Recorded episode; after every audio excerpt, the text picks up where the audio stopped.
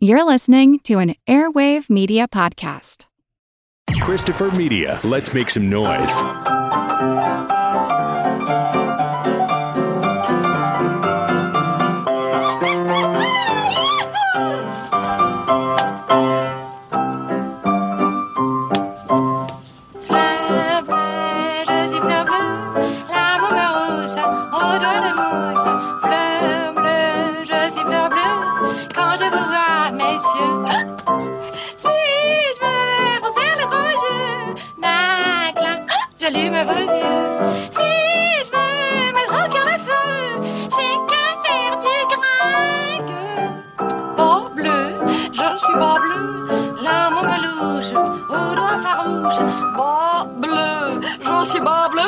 quand je vous vois, morbleu hein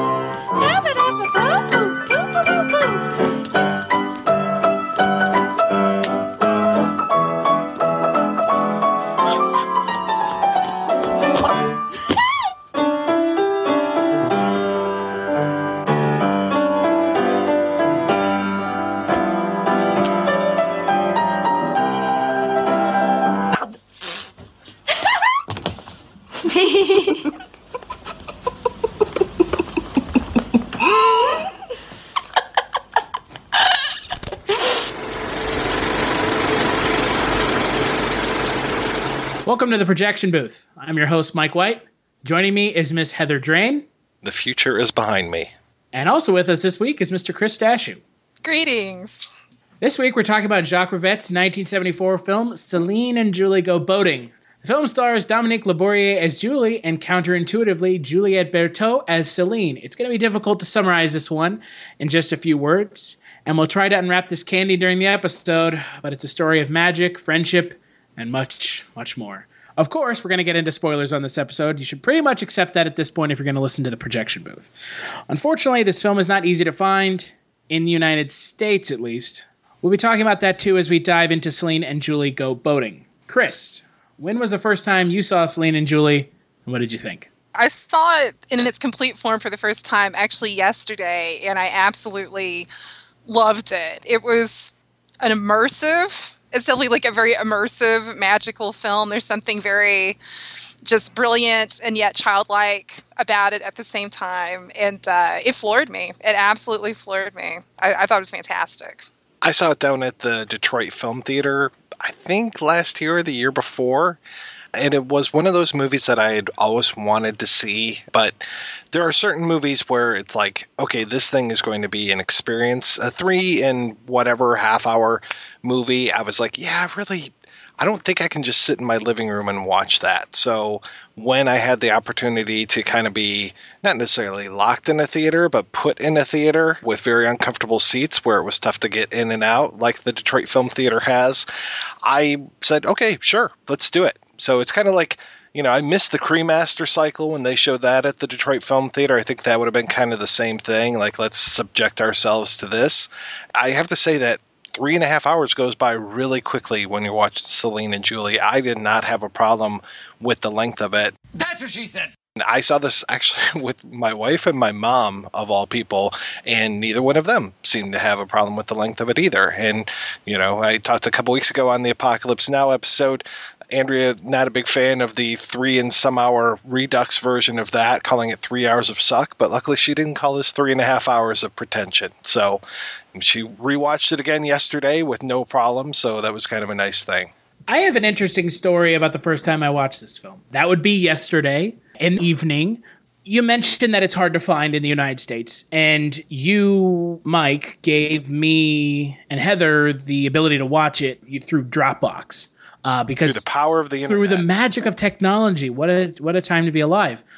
But it was split up into two parts, and I would have to watch it on my computer. And I came to the similar kind of assessment that I can't sit at my computer and watch this film for three hours because I will start doing other things, and uh, I, it's not that's not the way I operate. So I spent two hours getting the movie prepped, subtitles burned in, to be able to watch a three-hour movie on my Apple TV in my basement.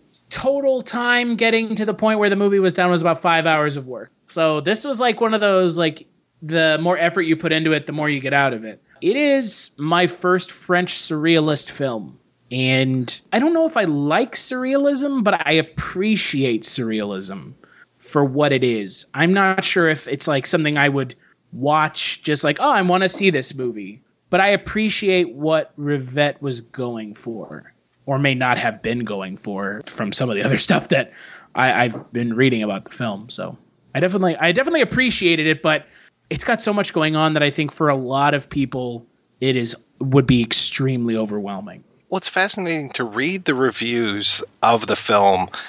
They jump right to the whole thing with the other house with uh, that really I think it's it's like 90 minutes into the film before we actually start going into the other house. So there's like 90 minutes worth of movie, a normal sized movie before we get into the thing that most of the reviewers that I read at least would jump right into. So it was just like, okay, the, like as I'm rewatching it yesterday, I, of course I remember the stuff with the house being at the forefront, but as I'm watching the first 90 minutes, I'm just like, oh yeah, yeah, it does take a while for us to get there, and we get hints of stuff as we go through the rest of the film. But it takes a, a, while for us to set up who the characters are, what their relationship is, what they do in the world, all these kind of things. And I don't know, I, I might have been okay with just that as a movie unto itself. But then when you add in the other 90 minutes of the film, uh, 90 and some, then it, it takes on this whole different aspect to it. I mean, it is funny how it's like it's almost like you have two sections, two almost very clean sections, because you do have like the first 90 minutes where you're basically getting to know Celine and Julie, you know, and getting to kind of get an idea of their of this like strange sort of fantastical universe that these two live in and how they're switching roles. I absolutely love the scene where um, you find out that Celine had like a childhood romance with her cousin, and now he's a grown man and they're going to reconnect. And then like Julie impersonates, or Celine impersonates Julie and meets them, and they have this great romantic dance. And then like you have all this, this strange Dada dialogue. I mean, like a lot. So this dialogue totally reminded me of like you know you read like early like Dada poetry, and with my favorite being homosexual spleens in the closet disguised as Alsatians. I was like, if you just told me, if you told me nothing about this film other than that it has the line about how homosexual spleens in the closet disguised as Alsatians, I would be sold. I'm like, that's it. I don't care. It's three hours. I want to know what movie would have this line in it. I mean, that is fantastic. There's such a great whimsy, and I don't know. I mean, to me, I was like, I was like you, Mike. The three, you know, I'm I've always been someone where length doesn't really matter to me if the film is good and it flows well. And this film just has such a nice breezy flow to it that you don't really you know you don't really notice it. And in fact you you keep wondering like what else is going to happen? Because you just have like it's almost like you know you have the candy being unwrapped but the whole film is like a piece of candy little moments of candy being unwrapped here and there. And um i mean it's fantastic. This is a film you could probably watch like five times in a row and find something new that you missed. It's really fascinating. I would agree that everything that i had read they're just kind of like, yeah, the first 90 minutes, it's pretty much just like Alice in Wonderland. And, you know, they're, you know, Julie is following Celine through the streets, and there's not much to it. There's a little bit of imagery. I mean, even Wikipedia, which I use just to kind of refresh myself going into something like this, you know, a podcast, it, it's like four sentences, and whole scenes are condensed down into. And she she goes on a, a, a date with the childhood sweetheart. That's it the first 90 minutes of the film for me were the best part because it had a lot of imagery and a lot of character development. The latter 90 minutes, that for me was not as interesting. It was okay, but the first 90 minutes where you're kind of seeing the relationship between the two characters kind of blossom and are they lovers, you know, what kind of their relationship is and Celine filling in for Julie and Julie filling in for Celine. I think that was more interesting for me than when it kind of transitions to the the house. Maybe I'm just easy to please. I don't know. I love the whole connection between the two characters. When we open the the movie, we've got Julie on this park bench, and we hear this like weird noise, and I'm just like, "What the hell's going on?" And then finally, we see that she's got her heel in the dirt, and she's drawing this circle, and I'm just like, okay, is this like a summoning thing? Because she's got a, a, book of magic in uh, that she's reading, practical application of magic or something, and she's doing this thing with her heel, and I'm just like, okay, is this like uh, is she summoning something, or is what going on? And and then before we know it, we've got Celine entering into the picture and her coming through the the scene and going from uh, right to left and dropping some stuff and then it becomes this whole like I can't say it's a chase scene because Celine definitely knows that Julie is behind her, and it's more like Celine is just leading Julie through through the city, and we get these great shots of Paris. We have uh, most of it takes place in Montmartre, and so we have the whole funicular going up, and Julie chasing along on the stairs, and I've been on those stairs. It is not an easy stair stair climb. Even when I was, you know, tw- 24 years younger than I was, it, it, that was not an easy climb. So her hiking up those stairs is just like, okay, yeah, she is really desperate to keep in pace with this other woman. And then, yeah, just like their kind of weird connections that they have. Like later on, we see at the library where Julie works, where she's putting red ink on her fingers and making fingerprints onto a, a page, and then we've got Celine in the background, this kind of nice framing that we have, and she's tracing her hand in a red marker in one of the books, you know, which is not very nice for a thing to do in the library. Don't do that, kids.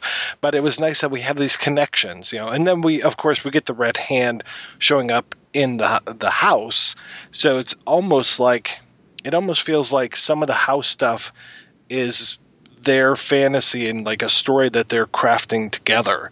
Because we have Celine at one point talking about how she works at this house and then it ends up that Celine grew up right near that house. Like that's one scene that I didn't see written down anywhere in any of these articles that I'm reading about is when she goes to visit the house and she can't get in and ends up going next door and there's somebody that it seems like it was her nanny when she was growing up, and it seems like the house where she grew up because the nanny's like, "Oh yeah, I've got your room. It's exactly the same as it was," and it's just like this is really strange. So it seems like there are all these connections to put them with the house before we even get there. Funny because I feel like I talk about films that have like what I call the La Ronde factor effect a lot, you know, where things are circular. But this film is like there's so many small circles within the big circle. I mean, you have the ultimate La Ronde from the beginning and the end, where it's like basically by the end of the film, you know, Celine's the one on the park bench and Julie's kind of racing through like a bat out of hell and dropping things, and it's like it, the journey begins again kind of thing. But then you do have all these like many connections. It's so brilliant. It's like this whole universe that's been created. It's like anything is sort of possible, but not in a way that I think we're used to from fantasy films. When most people would ask what genre this is, I don't think fantasy would be the first thing they would say but it is a total, you know, it is a complete, just sort of like magical fantasy thing. And um, I thought the whole tarot scene in the library was really neat. And and there's like a lot of little clues in there where it's just, you know, where uh, Julie gets the hanged man, and just there's the whole line about your future is behind you and with like the whole interplay of time of basically almost like pseudo time travel or time shifting with the house once they become part of this whole like soap opera of the past to me it's just it's very riveting. There's so much going on. And i thought just the uh, the two leads are so good. Like you just are immediately just riveted by them and by their characters. And the characters are so whimsical that i think if you had lesser actresses you would get annoyed really quick because it's kind of hard to pull off like childlike whimsy as an adult without seeming like either you did too much acid and you're a basket case or you have like issues. Instead it's just i don't know. It's the thing I've, i found like there to be almost sort of like an innocence with celine and julie. Like i never once thought they were lovers. I don't know. The sexuality when it gets mentioned in this film is done so very I mean, the only reference really, other than like the soap opera thing with the the house, which we'll get to in a bit, is like you know the whole thing with uh, Julie and her cousin.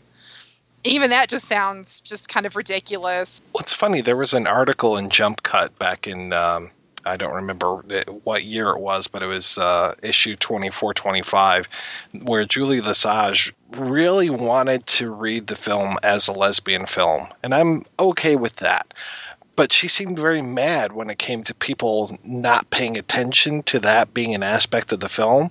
But for me, I was kind of like you. I was just like, I'm not really thinking about their sexuality. Yeah, they're living together. They seem to have, you know, their own particular side of the bed when they're in bed and everything, but I'm not really necessarily thinking about their sex life. I'm more thinking about their friendship. So I felt kind of bad reading this article where I was just like, well, yeah, I guess I'm kind of where a lot of other people are by not necessarily thinking that this is this lesbian relationship. But I don't know. I mean, can't women be friends in films and stuff? So I just kept thinking about like other women, you know, two women together kind of films. I was just like, well, you know, of course, this reminds me a lot of Daisies, and you know, we'll talk a little bit about Desperately Seeking Susan later on and stuff. But I was just like, okay, you know, like Thelma and Louise, they were friends. They weren't necessarily lovers. Uh, it kind of reminds me of that. If your roommates are even hanging out with like a girlfriend, like you know, you're gonna change clothes. Somebody's gonna borrow the clothes. I don't know. It's just I didn't really think any. I didn't read anything at all like that. And I, I'm sorry because I feel bad that that that this writer was upset. Because I mean, I think I think we're all three of us probably people where it's like, no, there's none of us are homophobic. It's not like we're not reading into that for those reasons. It's just it's not really.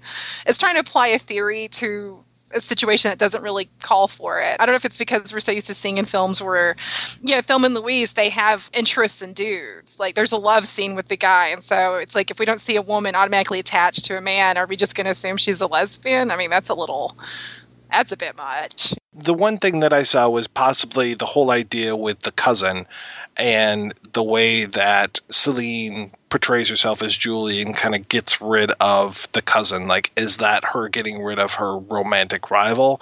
I don't necessarily see that. I see him as being very much a gadfly and just being a real pain in the ass. So she's kind of doing her friend a favor by getting rid of this guy. Maybe, you know, Julie would have been nicer and like I don't want to say strung him along, but kind of played along with stuff a little bit more. But I think the whole idea of Celine taking down his pants in public and telling him to go jack off in the rose bushes. I think that was a good way to kind of say your your presence really isn't required here anymore, buddy. Actually, Well- Mike, the exact line is masturbate into the daisies like a Gregorian. That was Julie. I that was actually Julie, though. Uh, yeah. Yeah, because we get kind of a re- repeat of that line later on. Yeah. I, I took that down when I was watching it. I was like, this might be the best line I've ever heard in a film. Because Is that now your comeback line? why don't you go masturbate the daisies like a Gregorian? I think someone was staring me like, what is he even what are you talking about?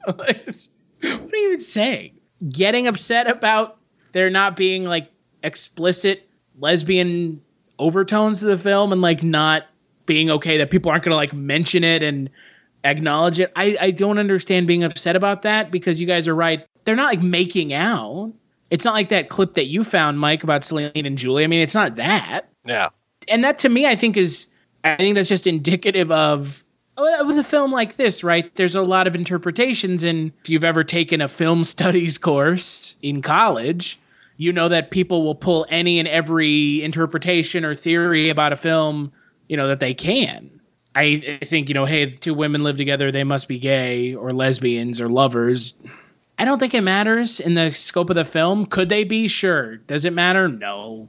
Does it affect my enjoyment of the film or the way I interpret some of the more kind of important scenes of the film if they were straight versus gay? No. I didn't actually even interpret the scene with her cousin uh, as her getting rid of him as a possible suitor because she was trying to protect her territory, her turf.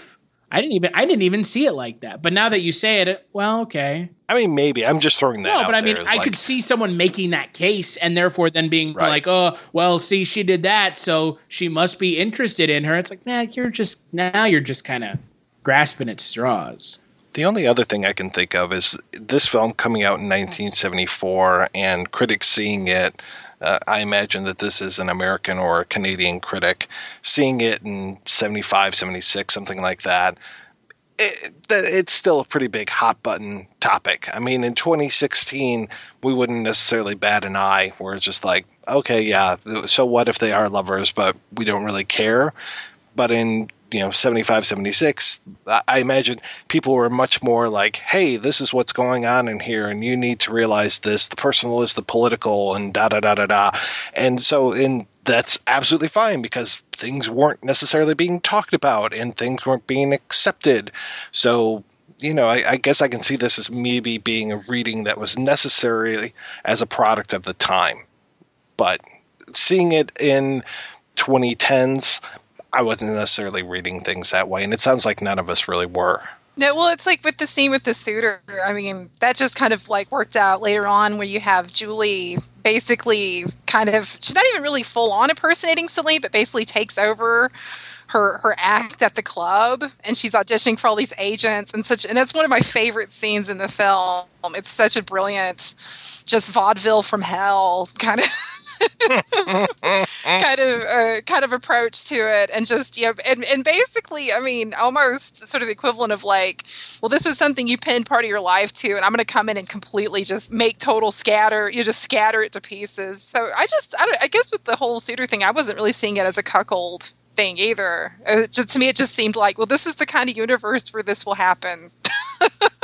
You know sure it's just it, anything is possible. And uh you know, people can, you know, have wonderful insults about masturbating into flowers, you know, twice in a film. Yeah, I have to say, Celine's got some of the more juicy scenes, it seems like. Like the whole idea of uh, after she does her act as her in the Magic Club, and that whole scene that takes place afterwards in the dressing room, which goes on for a little bit, but it, it there's some interesting things happening there. It's nice to see her relationship with some other people and everything. And then we also get her among some friends uh, in an earlier conversation. I think that's right around the time that we first see Julie after she's gone to the house and has come by in a taxi and is really disheveled which some people read as her being ravished while she's in the house and coming out looking like she's had just had sex.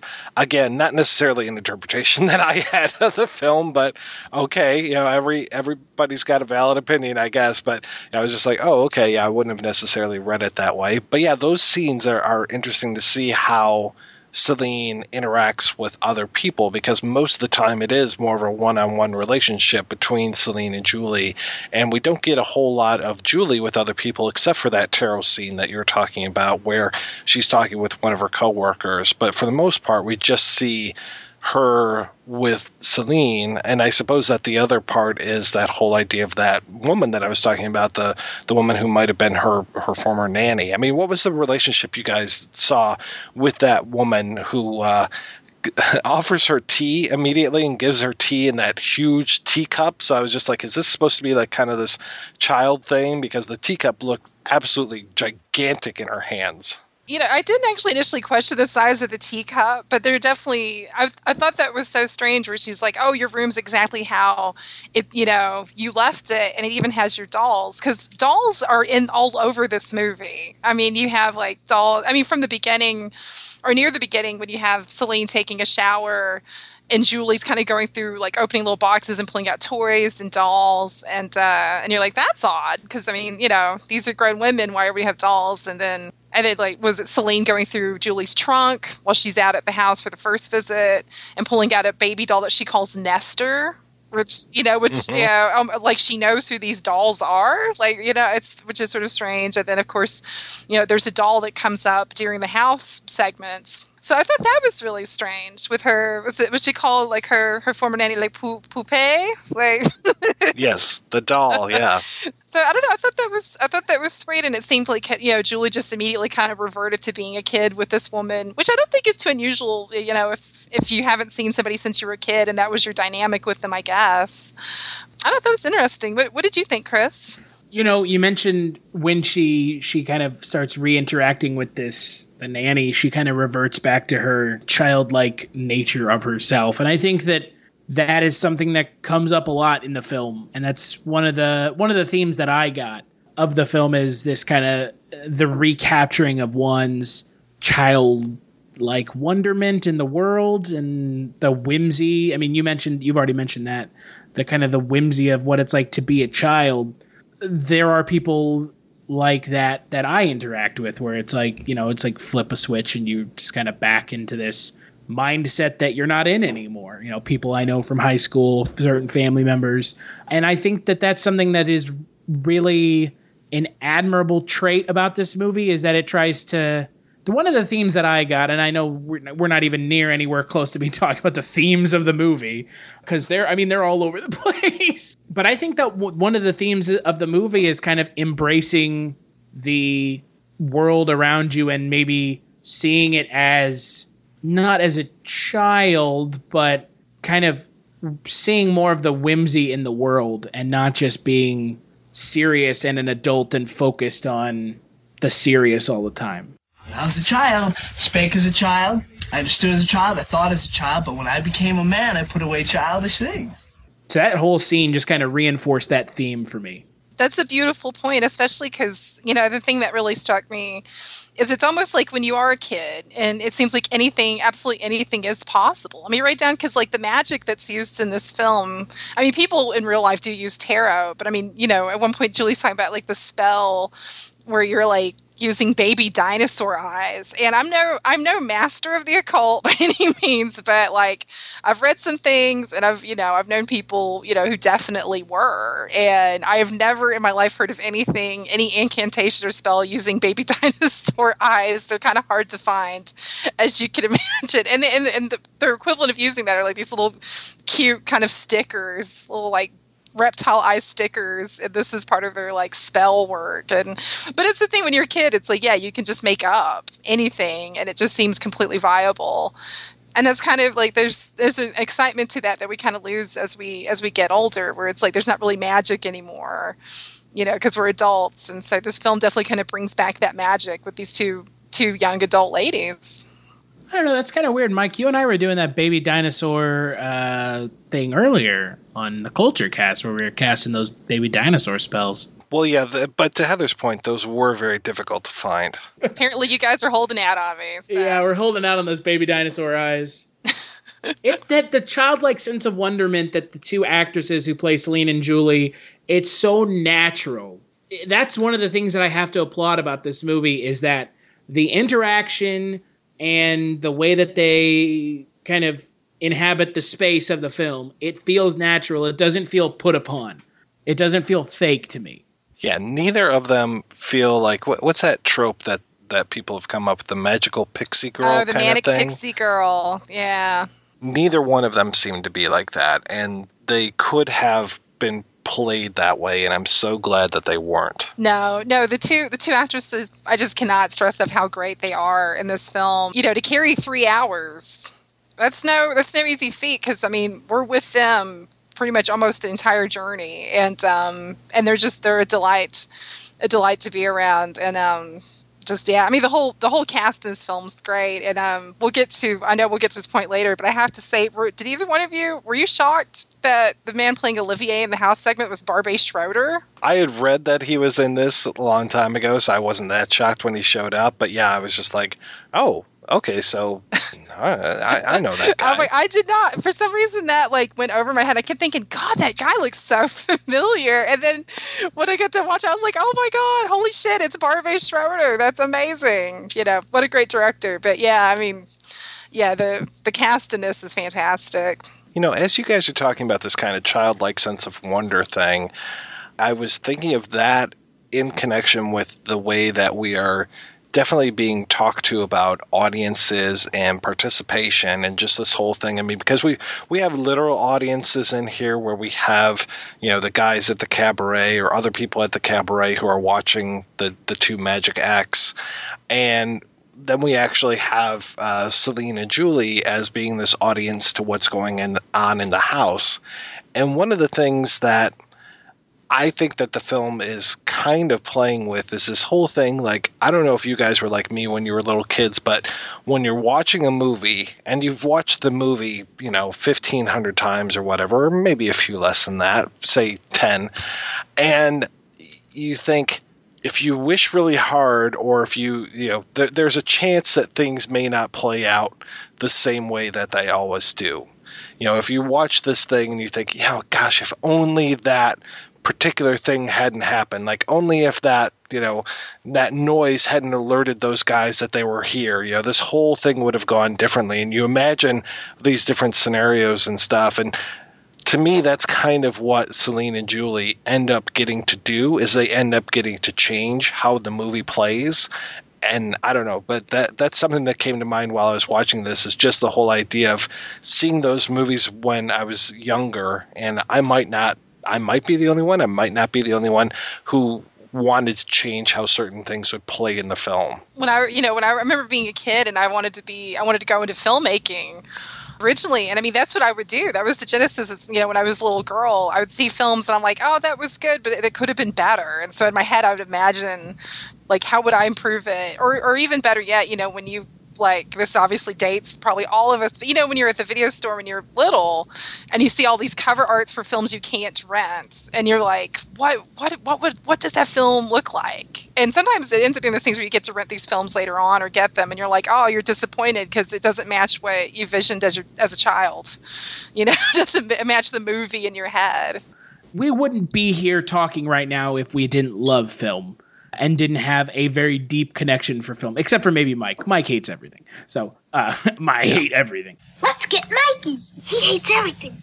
That connection that I feel to film is because of the connections with characters that may or may not make it to the end of the film. But yeah, you know, there's always been certain films or things that I'm like, man, I wish, you know, she could change that. Like, and you know, they do get to do that. Celine and Julie are like, no, we're not going to stand for this shit we want to save the little girl. Like that that's what the whole latter half of the movie ends up being is why is this happening and who's doing it and how do we stop it?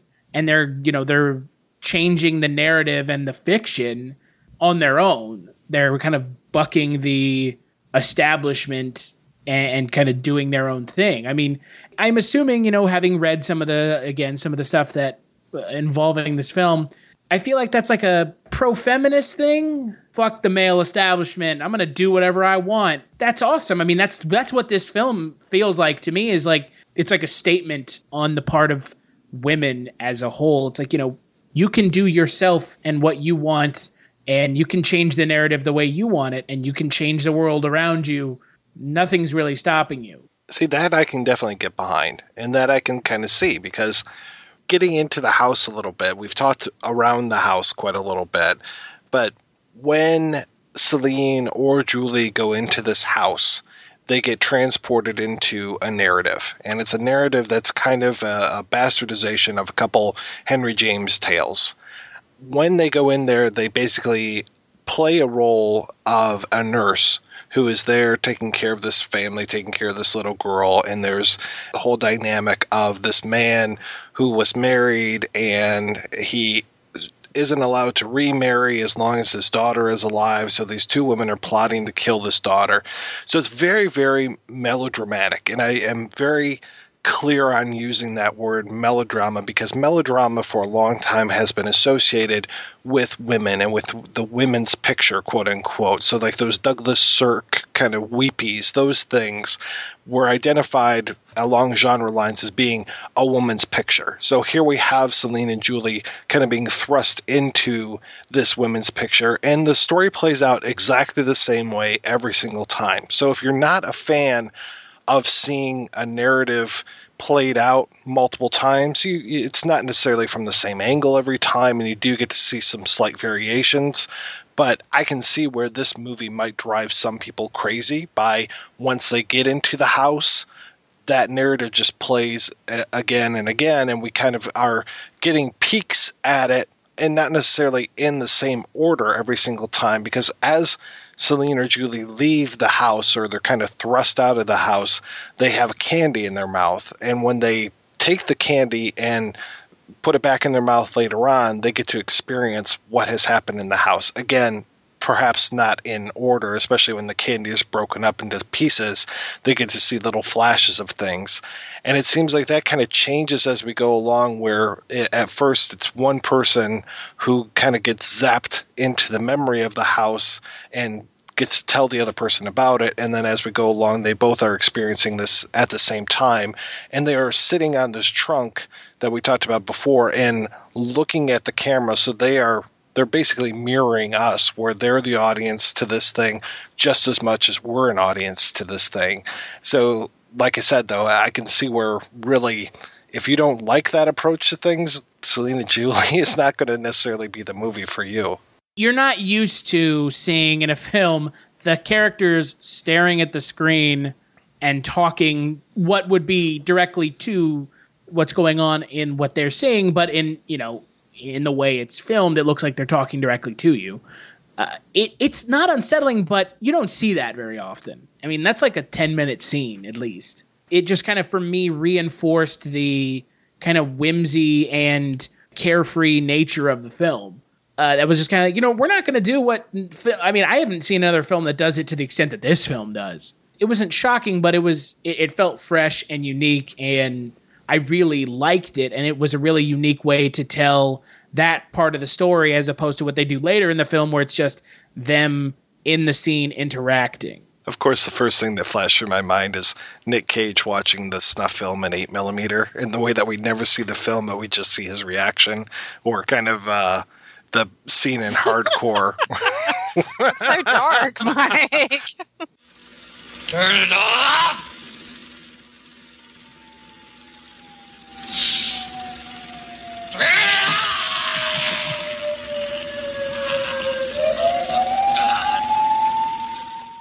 I'll have to say those were the films that came to mind for me, but I respect it.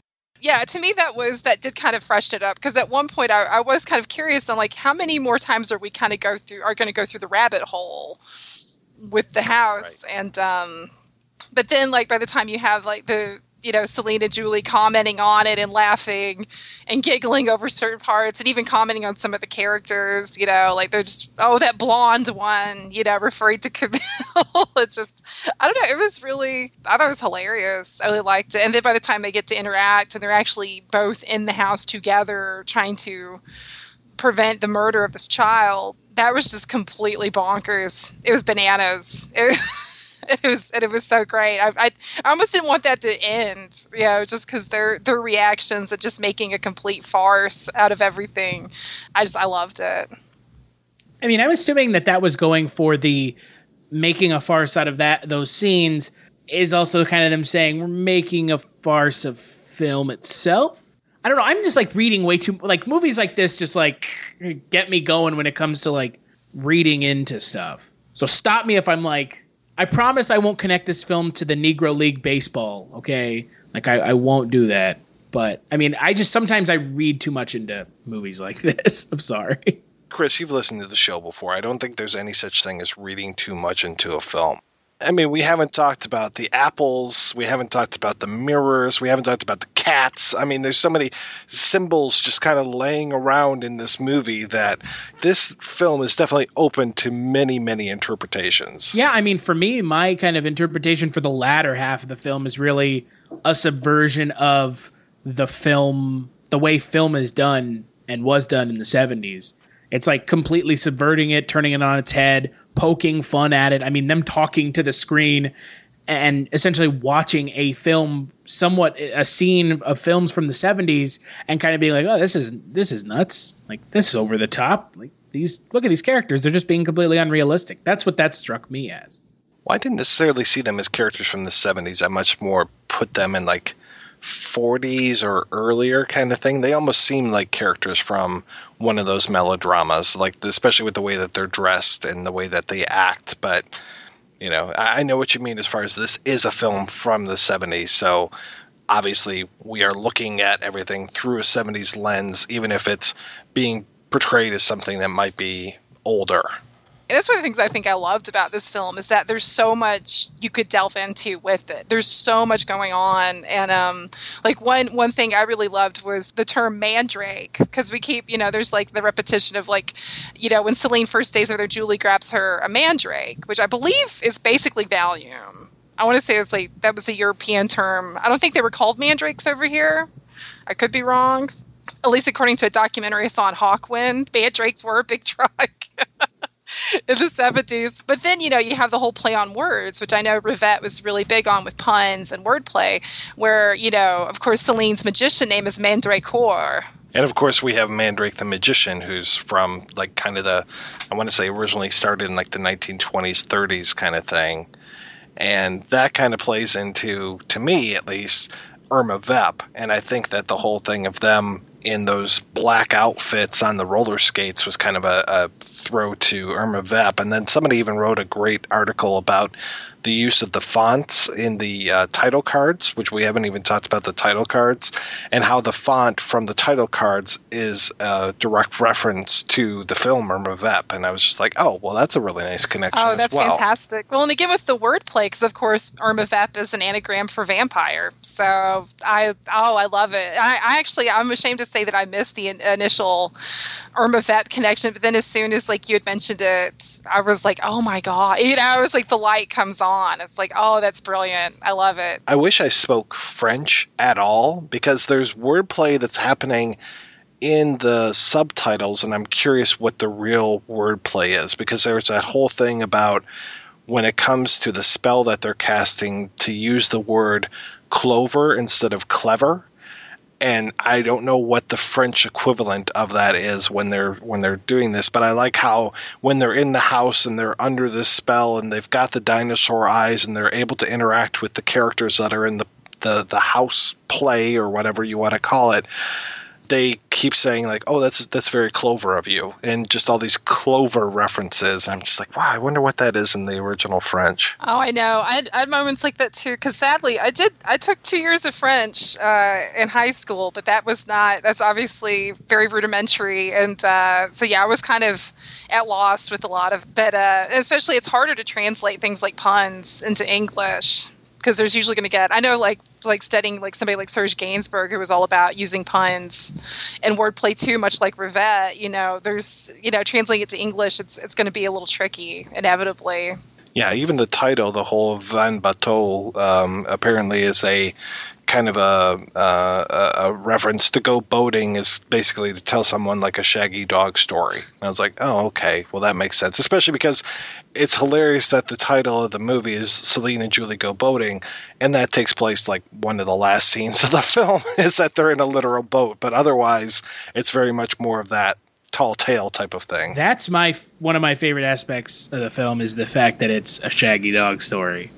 It's just like, and oh, by the way, you know, nothing like really happens because at the end of the film, you know, you mentioned the go boating. That's the second to last scene of the film, and then it's this kind of Mobius loop where at the end of the film, Celine is watching Julie run past her as opposed to Julie watching Celine, and I can only assume that this is just going to happen in perpetuity until the end of time. But that's like that's kind of the whole thing with you know that that coupling that with the Shaggy Dog story where there is no punchline. It just keeps uh, and, and in this case there's no punchline to the film. There's no real climax. It just starts all over again.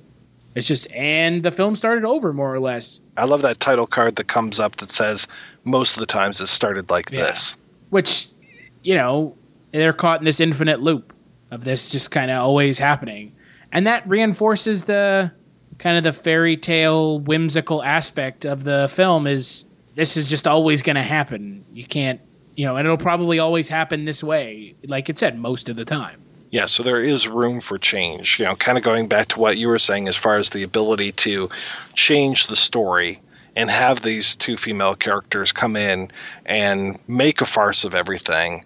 Which, yeah, that's probably my favorite part of the film, especially because that story is played so seriously, and we've seen it played from all these different angles and and from different aspects and everything, and then to see these two characters who are now in the story and interacting with the story, but they could say whatever they wanted. Like they forget their own lines when it comes to it, and nobody notices because the other characters are always just going to say the exact same thing. So having Celine and Julie there just taking the piss out of everything is fantastic. And I love how when we get that final run through where Celine and Julie are the active participants rather than just being observers as part of it, that whole idea of uh, the way that it's shot, how we have this like kind of really harsh spotlight on everything. The shadows are really very pronounced, and it just feels again like we're now we've moved everything onto a stage. And there are parts where Celine and Julie kind of meet up, and it feels like they're meeting up backstage and they're kind of rehearsing their, themselves and smoking and you know pumping themselves up to go back on stage and take up the next line of dialogue especially because I don't know if you guys noticed this, but like in the last, in that whole scene, by the time we get to the section where Celine and Julie are interacting with them, it's like everybody in the house except for them and the little girl look, they look grayer. Like they're revenants, you know. it, um, and that's kind of how I took the whole thing. Because I mean, the main section where we see most of the cats is all the cats around the the house, around the chateau, and it just reminded me of like you know you have like a creepy like a, a, slightly creepy house in a neighborhood that's been abandoned and that's where all the stray cats kind of are and hang out and repopulate yeah because we get a, some cats like at the very beginning we've got a couple cats and then i want to say that there's one at least a mention of one when they meet up at julie's place uh, but yeah, for the most part, almost all those cats are hanging out by that house, and they seem to be very pronounced. And then, I mean, the final shot of the film is a cat looking directly into the camera. And I mean, there have been people too. One of the interpretations is, is this all just a cat's dream? You know, it's like okay, you know, you could you you could probably make a case for that. God, it was just all a dream, and then Bob Newhart woke up at the end and was like, "What?" at the very end of all those Mary Tyler Moore shows, it was just all that cat's dream. I laughed so hard with that shot because I I, took, I just interpreted it as like because I don't know if it's because my cats also get the same look on their faces where they're just looking at you like are you shitting me? Like that's what that cat looked like. That cat was like, "Did you see that? Did you see all this?" Like it's judging the film. I don't think that's probably what Rivette meant with it, but to me, cats always kind of. I love cats, but I mean, they always have this sort of look on their face of just like being slightly offended by whatever we are doing as humans. So I just I thought that was a really funny. I mean, what better way than that sequence than with a with a cat? With the you know, it's just it makes about as much sense as baby dinosaur eyes and clever clover. Yeah. That's my thing is I felt like the way they ended the film with the cat just sitting there kind of quizzically staring at the screen is like I feel like if it had been me and I had made a three hour surrealist film, I'd be like, you know what? It's not really like a way to end this. So let's just subvert how climaxes in films work and just have a cat staring at the screen. If it doesn't work, people will interpret it as it working and they'll they'll kind of read into it, right? I mean, that was my kind of take on it. It's just again, it's that subversion of what you're expecting from a film is is and there's a cat at the end and that's it. One thing I wanted to run past you guys when they are inside the house, there's a lot of knocking that's going on during that last bit of it.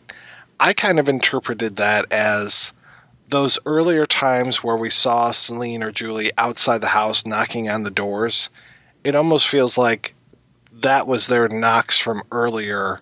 Like the the stuff in the house always takes place in the si- same time frame. So if something happens outside the house, like a knock, where you're going to hear it at the exact same time every time we run through this scenario inside the house. Did you guys read it as that at all, or am I again reading too much into this? actually I love that interpretation. That is not that's not what I was thinking while watching the film because I kind of you know, I sort of thought, is that like a stage cue? I didn't know quite what it was, to be honest, but I sort of almost thought maybe it was like a cue to be like, you know, okay, girls, get in place, you know, Huh. like it is the theater. Um, but I, I love, I love the idea that it's actually like them from like two days before or yesterday doing, that's a major like time kind of fuckery and that's sort of that's awesome and I, I mean honestly the beautiful thing about this film like you said mike i mean there's i don't there's no wrong way to ever really interpret film i think in general and especially with this one because there's just eight different ways we could go with it and um, they're all viable Okay, so here's my crazy interpretation. I saw that knocking at the end when the final kind of run through is happening. I saw it as the kind of the construct of this fiction is kind of falling apart. I mean, they're destroying it. They're completely changing the narrative by saving Madeline, the young the young child.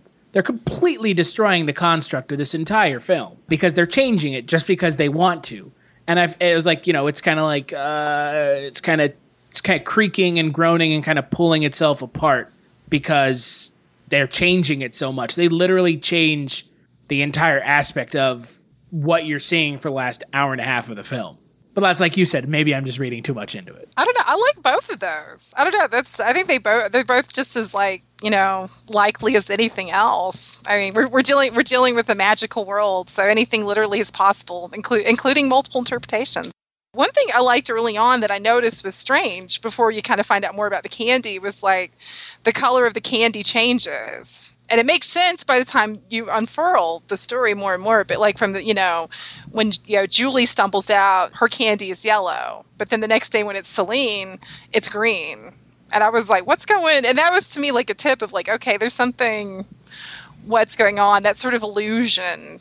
You know there's just so many just brilliant little touches in this film. It's it's really so smart. Like I just I, I don't know. I love it, and um, I'm sure there's probably gonna be 80 things I think of when we get done recording that I'm gonna be like, ah, oh, zoinks. There's something beautifully and transcendently overwhelming about this film, and I mean that with complete love because I absolutely adored it. Well, I hope there's a, a new piece at Mondo Heather in the works after this one.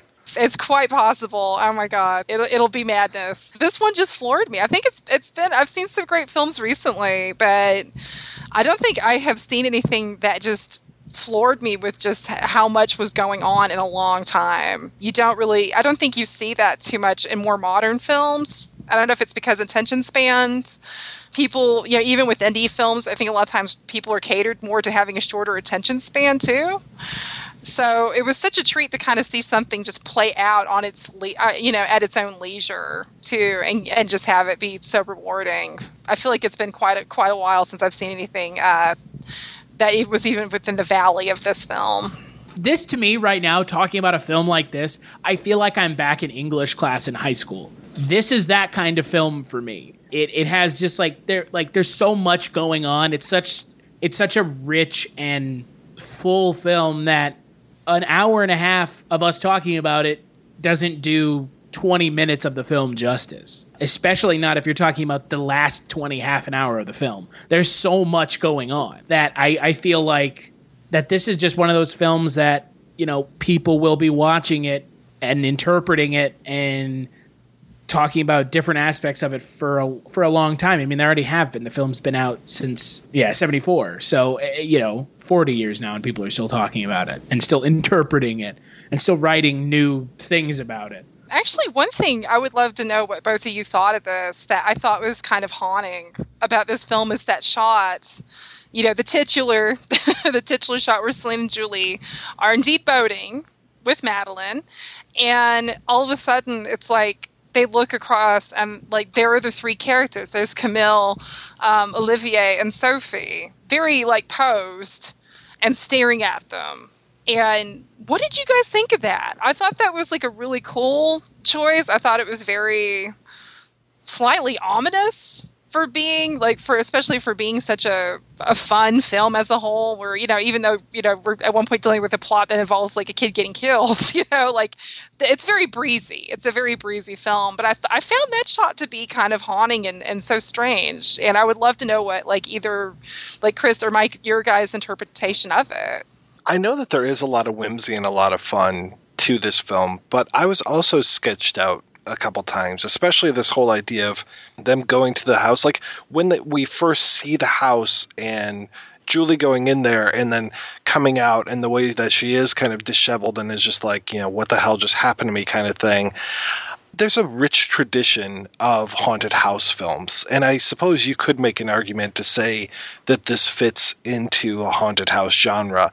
So I was a little sketched out watching this the first time and just like, oh, geez, what's going to happen? I mean, until you get their subversion of the actions inside of it, it was kind of a little scary for me uh, to to see this the first time. For some reason, I kept being reminded of like House of Leaves, that whole idea of like the the house being bigger on the inside than it's actually on the outside, and just like some of those ideas of you know the space and time and those kind of things. And so when we see the three characters outside of the house, it is a little ominous, and it almost feels to me like you stole Madeline from us and they're not they're not going to do anything about it, but they now have no purpose. They can't necessarily act out that melodrama anymore.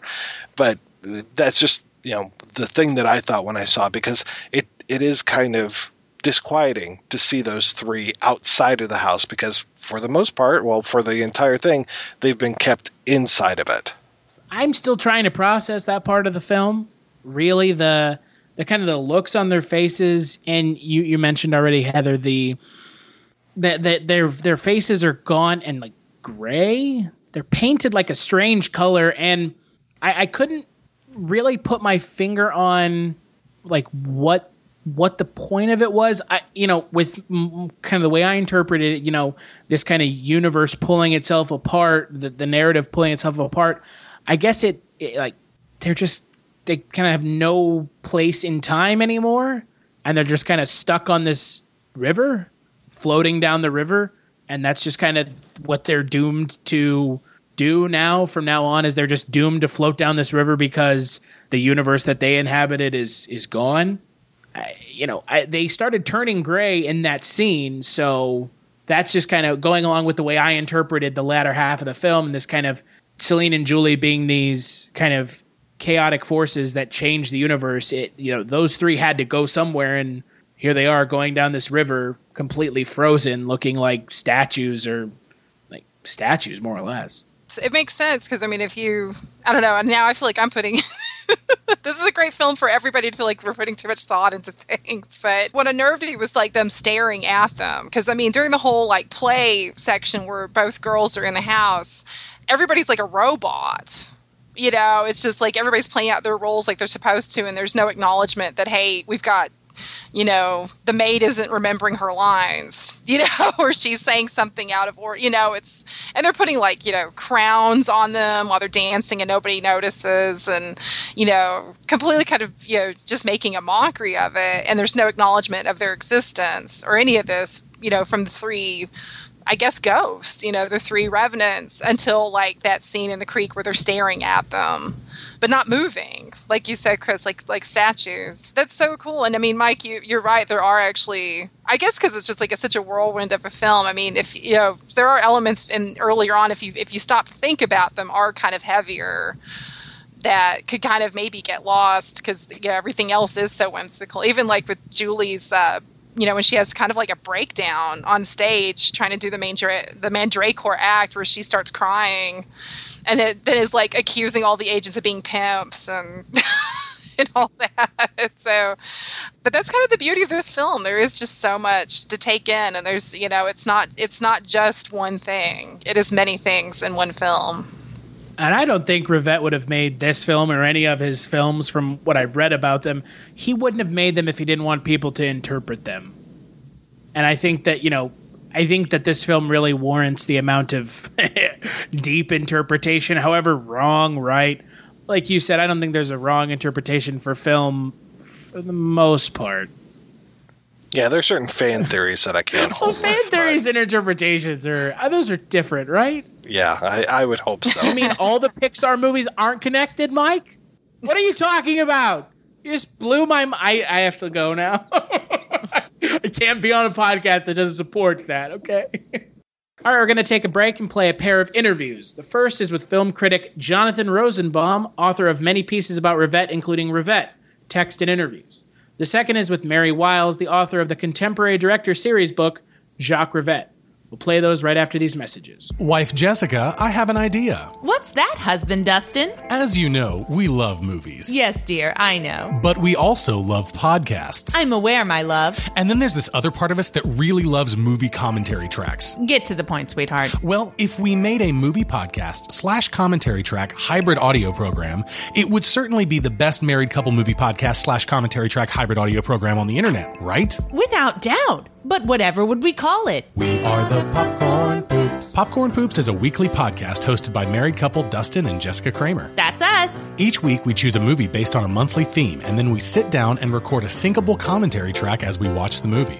But what makes Popcorn Poops special is that you don't have to sync up our podcast to enjoy the show, so you can listen to us like you would any other standalone podcast. On our show, we like to talk about theory, story structure, genre conventions, and trivia with a healthy dose of dick jokes. Gotta have the dick jokes. Subscribe to us on iTunes, Stitcher Radio, and Google Play Music. Like us on Facebook and follow us on Twitter and Instagram for frequent updates about the show, including our weekly movie still identification game. Visit us on the web at popcornpoops.com.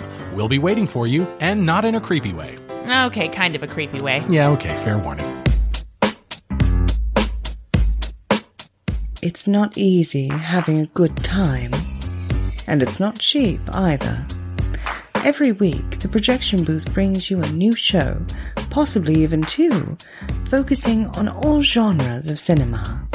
If you've sat through the seven hour Conan episode, the six hour Star Wars episode, or even the hour long Superbman episode, you know that Mike and his co host put forth a lot of work into researching the movies, tracking down the interview subjects, and putting together one of the best podcasts on the internet. Now, I'm asking you if you can repay all that hard work by giving back to the projection booth. The show has a Patreon fundraiser at Patreon. That's P A T R E O N dot com forward slash projection booth. You can donate as little as a dollar a month. That's $12 a year. At least 50 great shows and two terrible ones. That's the price of two matinee tickets. Now, isn't the projection booth worth it? Once again, that's patreon.com slash projection booth. Donate today. It's the right thing to do.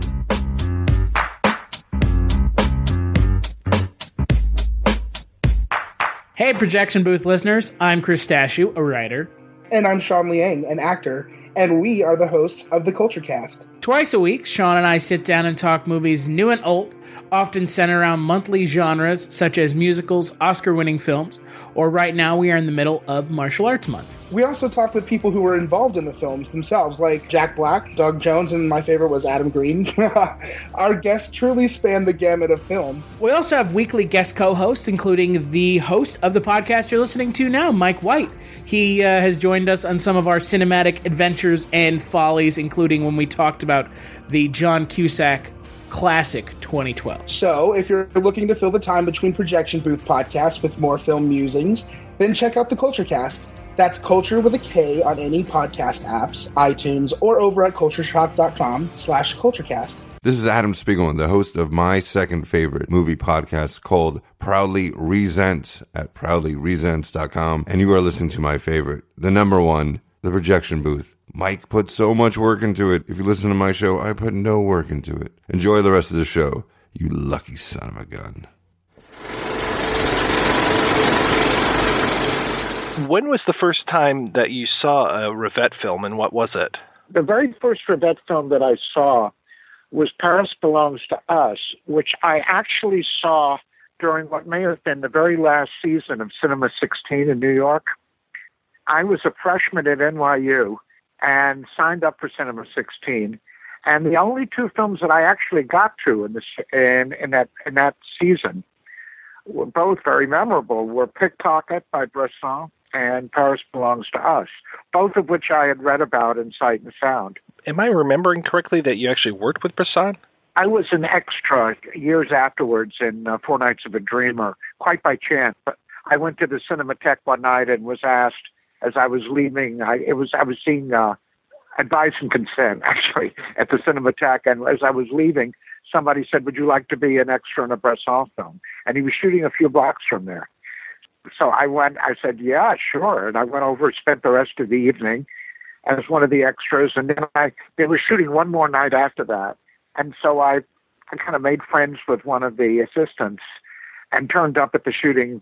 You know, the, the last night, which was in, when they were shooting the Bateau Mouche, you know, the uh, the boat that me- very memorable sequence in, in that film if you've seen it. So I, got, I was there with the last two nights of the shooting and uh, wrote an article about it, one of the first ones I ever published for the Village Voice. Going back to uh, the Rivette stuff, did you see Out One when it was when it played?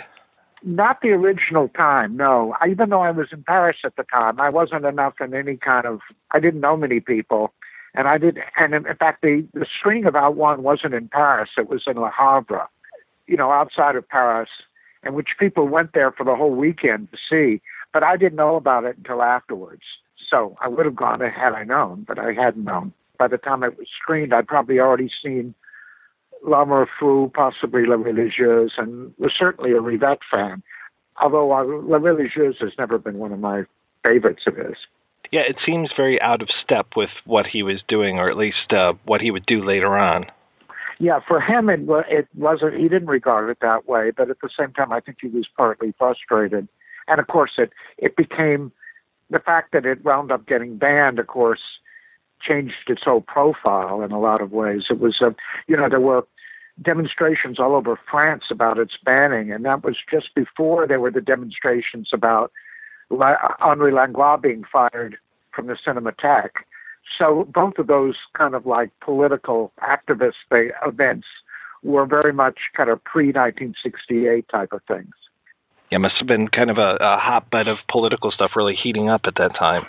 Yeah, no, it's true. And I, I was actually, before I moved to Paris, I was there not in May 68, but in June 68. So I still got whiffs of tear gas, and there was a lot of stuff still going on when I was there that summer.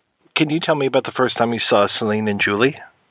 Yes, I got to see it the first several times as a work print, actually, because by that time I had become friends with Eduardo de Gregorio, the screenwriter, and uh, who, you know, worked on. In fact, it was it's the first film he worked with on, at least it got made with Rivette. He'd worked on an earlier script with him that didn't get filmed, I think, called Phoenix, uh, Phoenix, P H E N I X. So I got invited to that, and I was so knocked out by it. I was really eager to see it again. Whenever, it, and you know, when I say work print, it was a lot of it was in black and white with only some scenes and shots in color. But I was still blown away by it. And a few other friends, you know, like me, went to to see it lots of times. And each time it was screened, it was screened at this place called Club 13, which was almost like a kind of fancy schmancy, you know, screening facility that was run by uh, Claude Lelouch for the industry, you know, a kind of an industry hangout. And each time it was screened, there were, you know, famous people who turned up, uh, new wave figures. I mean, you know, uh, Truffaut came, Rohmer came, Chabrol came, Jeanne Moreau came, Maria Schneider came, you know, at different screenings. What was the reaction like to the film? Well, I mean, of course, the other the others were friends. I think they were they were. I think that was basically supportive. I didn't discuss it with these other people, but I, I discussed it with my own friends, and we were all very enthusiastic. I remember one of the screenings also was attended by Richard Roud, who was you know working for the New York Film Festival, and although he liked it, he was a little more divided about it. He thought it was it kind of bugged him, you know, all the giggling of the girls and everything. He thought it was a little bit too much. It kind of grated on him a bit, I think. But he still wound up showing it at the New York Film Festival. Can you tell me a little bit more about uh, Eduardo de Gregorio? He seems such, such a fascinating figure, and I don't think that enough people talk about him, especially with things like the Spider Stratagem and then Surreal Estate. I mean, these are fantastic films. Well, he was from Argentina, was interested, of course, in becoming a filmmaker as well as a screenwriter, and did make several features finally, although it was a struggle for him. Yeah, he worked in Italy originally, uh, where he he was uh, one of the played a minor role in uh, actually Straub-Huillet's Othon. He was one of the actors in that. Was in the Spider Strategy. There was one other film that he worked on the script of that I've never seen. Uh, I can't re- even remember what it was called. He also became friends with this woman, Marilù Parolini. Now, she's an important figure in all of this because have you ever seen uh, Chronicle of a Summer, the Jean Rouch, and uh, also Chronique d'un été? Do you know this film at all? I've heard the title, but I haven't seen it yet. Oh, okay. It's quite a major film, actually. It's a real following people in the early 60s, you know, sort of ordinary people. But one of the characters it follows is a, is a, is a lonely Italian woman named Mary Lou, who's very lonely and who cries about her loneliness and everything. It doesn't say where she's working, but she was actually a secretary at Cahiers du Cinema because, you know, Jean Rouch hung out with those people. And then later on, you see her later where she's much happier because she has a boyfriend now. And you see her with a boyfriend very discreetly. I mean, he's only glimpsed sort of like from behind and so on. And it's Rivette, actually. Rivette even was married to her, I think, briefly. She was uh, a writer and I think a photographer who lived in Italy. And Eduardo became friends with her also around the time he, he got to know. I don't know if he got to know Rivette because of her or there might have been some, you know, one way of one leading to the other. He got to know Rivette. They worked on several projects I mean, I guess Rivette knew knew about him through also his work on spider strategy. And interestingly enough, there's a reference to Borges in the very first sequence of uh, Paris Belongs to Us. The book that the uh, heroine is carrying is uh, the French translation of, I think, Other Inquisitions. And R- Rivette hadn't even read Borges at the time. He just sort of like liked the title and decided to use it. I think later became a fan, you know. But anyway, that's a funny kind of uh, intertextual connection. Eduardo, at that time, was work, you know, was working for Rivette and went on to work to work on several other films of his, Duel, Noroît, and Merry-Go-Round. Also, the film that was kind of discontinued when Rivette had a nervous breakdown, called Marie and Julienne, which was with Leslie Caron and Albert Finney, which was going to be the third in this quartet of films that he was making, one after the other by that time, you know, when he was making Duel and Noir, I got to watch part of the shooting of both of those films. Duel in Paris and uh, Noroît in Brittany in a uh, medieval fortress, actually, that was uh, that they were filming at. I made a special trip because I was by that time I was living in London, but they allowed me to come and you know to write an article for Sight and Sound about you know about the shooting of both those films, which I did with a couple of other friends who were also Rivette fans and friends of Eduardo. I mean, Eduardo was gay, and his lover, Mike, uh, who was American, Michael Graham, worked on that article. Gilbert Adair, an English writer who we knew in Paris, also worked on it. Just like uh, Gilbert and another part of the same group, our social circle, a woman, an American woman named Lauren Sedofsky, who later worked with Leos Carax. Gilbert, Lauren, and I interviewed Rivette in my apartment, you know, during the same period about both Celine and Julie and Out One because they they both played together at the New York Film Festival. The Out One Spectre, I mean. When was the first time that you met Rivette, and what was that like? He was a familiar figure at screenings at the Cinematheque because he he turned up at movies more than any other, you know, like French director. He was there all the time. In terms of actually meeting him, it, it might have been when it, when we interviewed him when he came to my apartment for that. And at least that's the time I remember. There might have been we might have got, you know met met him with Eduardo for a drink or something before that. I can't remember really, but uh, or you know, and maybe it maybe I, met, I must have met him at the screenings of Celine and Julie too. When I think of Jacques Rivette, I think of your writing about his work, almost being intertwined. When did you decide to write uh, Rivette texts and interviews? Well, that was when I was in London. It was the first thing I did before I left that job. I was working for the British Film Institute on two of their magazines, Monthly Film Bulletin, which doesn't exist anymore, and Sight and Sound. And then I got hired by Manny Farber to kind of replace him for two quarters in San Diego. And so that's when I moved back to the States. But before I left, the last thing I was working on was this book. And so it was pretty much finished by the time I left. But so in a way, it became an extension of all my other Rivette related activities because I was instrumental in getting Noroît's. I was I helped get Duell into the Edinburgh Film Festival, and I was instrumental in getting uh, have its world premiere at the National Film Theatre in London. And that's when I spent the most amount of time with Rivette. I spent almost the entire day with him walking around London. My French has never been that great, so, and his English was equally non-existent. So we had, you know, some difficulties in communicating. we we we managed one way or another. And there were times after that, you know, when I at festivals and so on, when I when I got to spend some time with him. that was a really rich time for his career. I mean, he had it had taken a while between the Nun and and Out One to come. Well, I, I forgot L'Amour Fou in there, but he seemed to take his time between projects. But during that period, it seemed like he was. As much as Rivette can crank out films, he seemed to be putting out a lot of films. you know, he wasn't a he wasn't a hustler, and he was he got to make Celine and Julie thanks largely to what's his name, uh, the guy who plays the guy in, inside the house and uh, Oh, uh, Schroeder. Barbet. yeah, Barbet Schroeder, yeah, who produced uh, Celine and Julie. One of the reasons why they were screening it so many times, by the way, is that he had signed a contract saying he would not make a film longer than two hours. But in fact, it was felt that it was better at three and a half hours than it was two hours. And so one of the reasons for all these screenings was to basically try to convince Barbet and other people that it was, you know, better that way. So that was the really the reason for the screening. And we were partly the cheering section, you know, who helped sort of like say, yeah, no, no, it shouldn't be cut. It should, it's great the way it is. Did you see a shorter version of it? No, he never had to cut a shorter version, which he did have to do with L'Amour Fou. Although I don't know if he did it, but somebody did. Maybe he refused to edit a shorter version, or maybe he did. I never saw the shorter version. They released both at the same time, I know, and that was before I moved to Paris of L'Amour Fou. And the longer, the four-hour version did better at the box office, so that helped him too.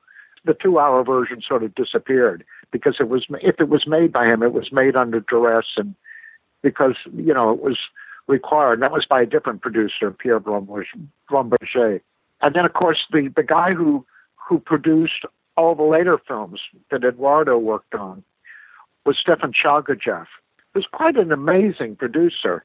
I got to spend some time with him a couple of years ago, after not seeing him for years. But he produced so many of the films that were like impossible. You'd think that nobody could finance, like India's Song, one of Straub-Huillet's films, uh, Bresson's The Devil Probably. I mean, it's quite an array of really interesting films that he produced. How was his relationship with Rivette uh, when he was working with him? Well, I they got along. I mean, I think he was very much dedicated to giving Rivette what he needed and wanted, insofar as he was able to. He was known as I don't know to what extent that was true as being a bit of a professional gambler too. I mean, and you know he went bank he went bankrupt at least once or twice too, and he was even in hiding for certain periods because of you know his creditors being after him. And so he had deposited, in fact, at a certain point, some of these prints that he had of Rivette films in the States when when it was possible to see some of them, like and Noroît, because of the prints that he deposited in the States with some friend. Now I know that you've you've written more about Rivette, uh, unfortunately with his passing earlier in the year. When you look back on his career and his films, what are the ones that really stick out for you now, and what are the ones that you you tend to go back to the most? The ones that I would cite would be Paris Belongs to Us, L'Amour Fou, both versions of Out One and Celine and Julie. Those, those are the ones. And then after that, maybe uh, La North Bridge. But the ones after that, even though I like some of them somewhat, I don't like any of them nearly as much. What is it about Celine and Juliet that holds up for you? Well, I think the exuberance, particularly, but also the. I felt that you see that in a certain kind of way, Rivette, when he was at the time he was making that film, was still very much you could say still a critic, and there's a real appreciation of all kinds of cinema within Celine and Julie.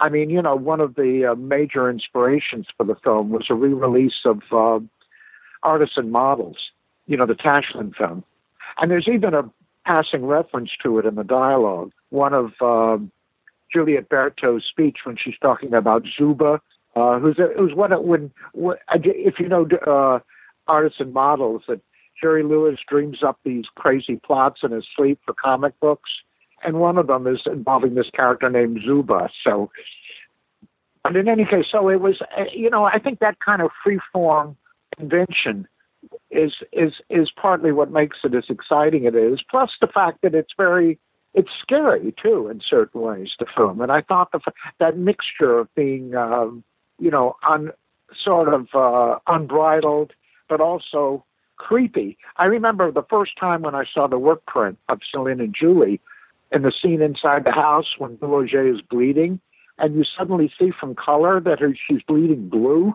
You know, that, that, there was something so creepy and scary about that. I, I nearly leapt out of my seat. When did you finally see All About One? I saw it at the Rotterdam Film Festival when uh, the guy who's the director of the festival made it a special mission to show it for you know for the first time as a finished print, and he died before the festival you know, of a heart attack, I think, Huub Bals. So it was like his last legacy, you know, the the screening of this. And what was incredible was I thought this great opportunity that all these people were going to show up for it. There were only three or four other people who came. And you know, when I go to other people and say, "You've got to see this. This is so amazing," and they said, "Oh, I've seen it already," and they said, "No, no, you've seen Out One Spectre, which is a different, really very different." I couldn't convince people to come, and they were showing it over several days. In fact, as the the reels arrived, because it was being finished up in the lab, so it was it was really like a serial over about three days. And in fact, there was one point where they lost or they had trouble getting the sound. So there was one part stretch in near the end, which was about 40 minutes without sound. But I stuck through all of it, and it was quite, you know, for the few of us who did, it was it was quite an amazing experience. But it also really upset me that so few people were interested in. And I can remember thinking that if they'd screened, you know, the long version of Greed, the same thing might happen. You know, nobody would turn up for it. But of course, it's it's so much a matter of fashion because you know years later, when they screened it at the Museum of the Moving Image in New York, and then they, Dennis Lim did something in the New York Times about it. They sold out, and in fact, they they had they had to turn away so many people. They rescheduled it a few months later and showed the whole thing again. So it just shows you how how much fashion determines these things. It just wasn't at the time you know, it was first screened, it just wasn't fashionable, you know, and then it became fashionable. What are you working on these days? Oh, lots of different things. Uh, I've been writing quite a lot this year. I'm working on uh, actually different Welles related things. I've just done essays for upcoming Blu-ray releases of both Immortal Story and Macbeth. And I've also there's a project that's it's just a proposal stage of doing some digital publishing of a lot of scripts by Welles uh, drawn from the uh, actually the largest collection of Welles papers in the world now, which is at the University of Michigan in Ann Arbor. And I was just there last week uh, trying to set up with, an, with an, another person working on this project. But we still have a ways to go, but that's something we hope to do. And I've been writing about other things. I wrote a piece about uh, James L. Brooks for a, a, collection on genre. I've been writing about uh, Mark Rappaport for this French magazine and other things too. I mean, it's it's been a very busy time, as I've indicated, a very busy time for me.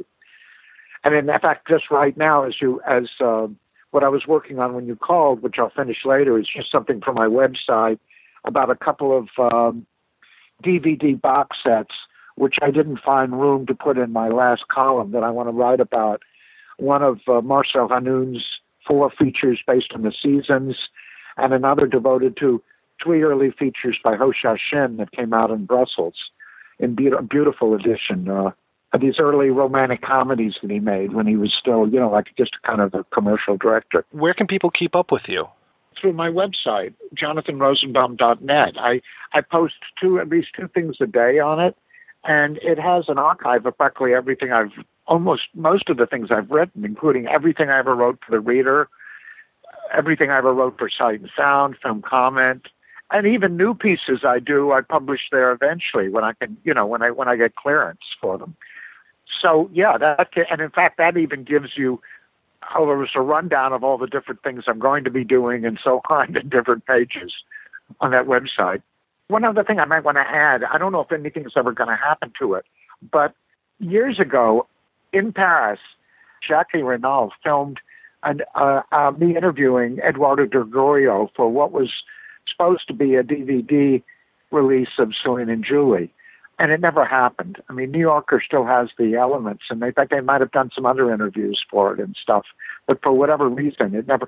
Part of the problem was that Dan Talbot never liked the film, so he was he, he was always, you know, when it opened and it was the, Rivette's biggest commercial success then all around the world except for in except for in the states because Dan Talbot only bought it the rights to it when it was sold to him for practically nothing. The ads for it, which were very bad ads, were almost like postage stamp size. So I mean, it was like he really wasn't. He was kind of like more interested in burying it than opening it at the time. So, which is too bad because I think it could have done better back then if it had been handled properly. But uh, My name is Mary Wiles, and I am a senior lecturer at the University of Canterbury in cinema studies. So I teach introductory and postgraduate film courses and supervise film postgraduate students here in New Zealand. How did you get interested in teaching film? I guess that's a long and imbricated tale, but I really started off um, on an undergraduate abroad program um, where I studied in Paris, and I think that's what really triggered my initial interest um, in film. Of course, like many of my own students, I had a, a kind of amateurist interest in film all the way through from my you know early childhood days in a small town until the time I went to Paris, which really stimulated my idea that film was something other than entertainment. And so from there, I decided to apply to the University of Iowa um, in an MA program in film. At the time, it was a very vibrant place. And like some people know who are in academia, it was also a place where French film was given a, a high priority status in the curriculum. Dudley Andrew was the chair of the film department at the time. Um, we had visitors from France like Jacques Aumont. Of course, many people know that he was one of the first people to write about Jacques Rivette during his Cahiers years. And we had David Bordwell as a visitor. Um, we had Alan Williams teaching courses on documentary film. And of course, many people know that Alan um, Williams wrote the very seminal book on the history of French film. So I was very fortunate to be at Iowa during a time when it was, many people say it was a flowering postgraduate program. And from there, I went to Paris again. And I stayed for three and a half years where I, you know, I studied film at uh, Censier-Daubenton, Paris 3. It was a very vibrant place then, and I'm sure it still is now. And I met a lot of people, some of whom helped me with the Rivette book, like um, Michel Marie, um, who was a professor at Censier at the time. And I, I believe finally, I got a PhD at the University of Florida under the supervision of Professor Maureen Turim. Many people know Maureen, um, who wrote a very interesting book on flashbacks on film and who's always been involved with experimental film um, as both a as a critic and as, as a theoretician as well. And of course, her fabulous book on Oshima as well. So I was very privileged to be able to kind of grow up in academic film um, under the tutelage and under the supervision of highly capable uh, people. That I think triggered my long-standing interest um, not only in French film but specifically Jacques Rivette. What was it about the French film that really kind of lit this fire under you? Oh, I think as a young student, I think it, it represented to me a whole different world, a, a world that I was not necessarily um, familiar with. I didn't grow up watching French films, certainly. I was always interested in art, and I knew a little bit about French um, art and painting. Um, but it was really, I think, visiting Paris for the first time that represented to me not only a, a different art form, but a, whole different world, a whole different community. So maybe it was the novelty of that world and the world that it represented, and a, a different way of looking at, at things as well. That I think French film offers more than maybe other, I don't know, I won't say other national cinemas, but certainly more than American film. So it was a different perspective, a different way of looking at the world. That this is what French film offered to me, and perhaps Jacques Rivette's films more than even other films in, in, in French um, culture and history. What was your first experience with a Rivette film? I believe my first experience was when I was first in Paris, when I was able to see Celine and Julie go boating. I think that was really um, my introduction to the Rivette oeuvre. I believe that the next film that I saw was uh, Paris nous appartient. I saw that as a student, I believe, at the University of Iowa, which of course was highly geared towards the French New Wave, with Dudley um, having written uh, the Bazin book. I was introduced first as a very young student in Paris to that film, Celine and Julie Go Boating. And it was, I guess, in many ways, an introduction to the whole world of French film. I remember other films that I saw that impressed me at the time. Um, I saw Alain Resnais's Providence, which had just been released. So it was in that late 70s or mid to late 70s moment when I was um, a young student. Some of the ideas and some of the ways, I mean, it was just I guess, a fabulous experience for me to see these very unusual and, and different kinds of films, films that I would not have normally seen, to experience them in such a climate abroad, I would say. Now, when people think of the French New Wave, they generally think of Godard and Truffaut and sometimes Chabrol. But where does Rivette fit into the kind of scheme of things when it comes to the French New Wave? In that very key interview that he does, that he provides in Le Veilleur, I don't know if you're familiar with that particular interview, in French, uh, le veilleur means the watchman.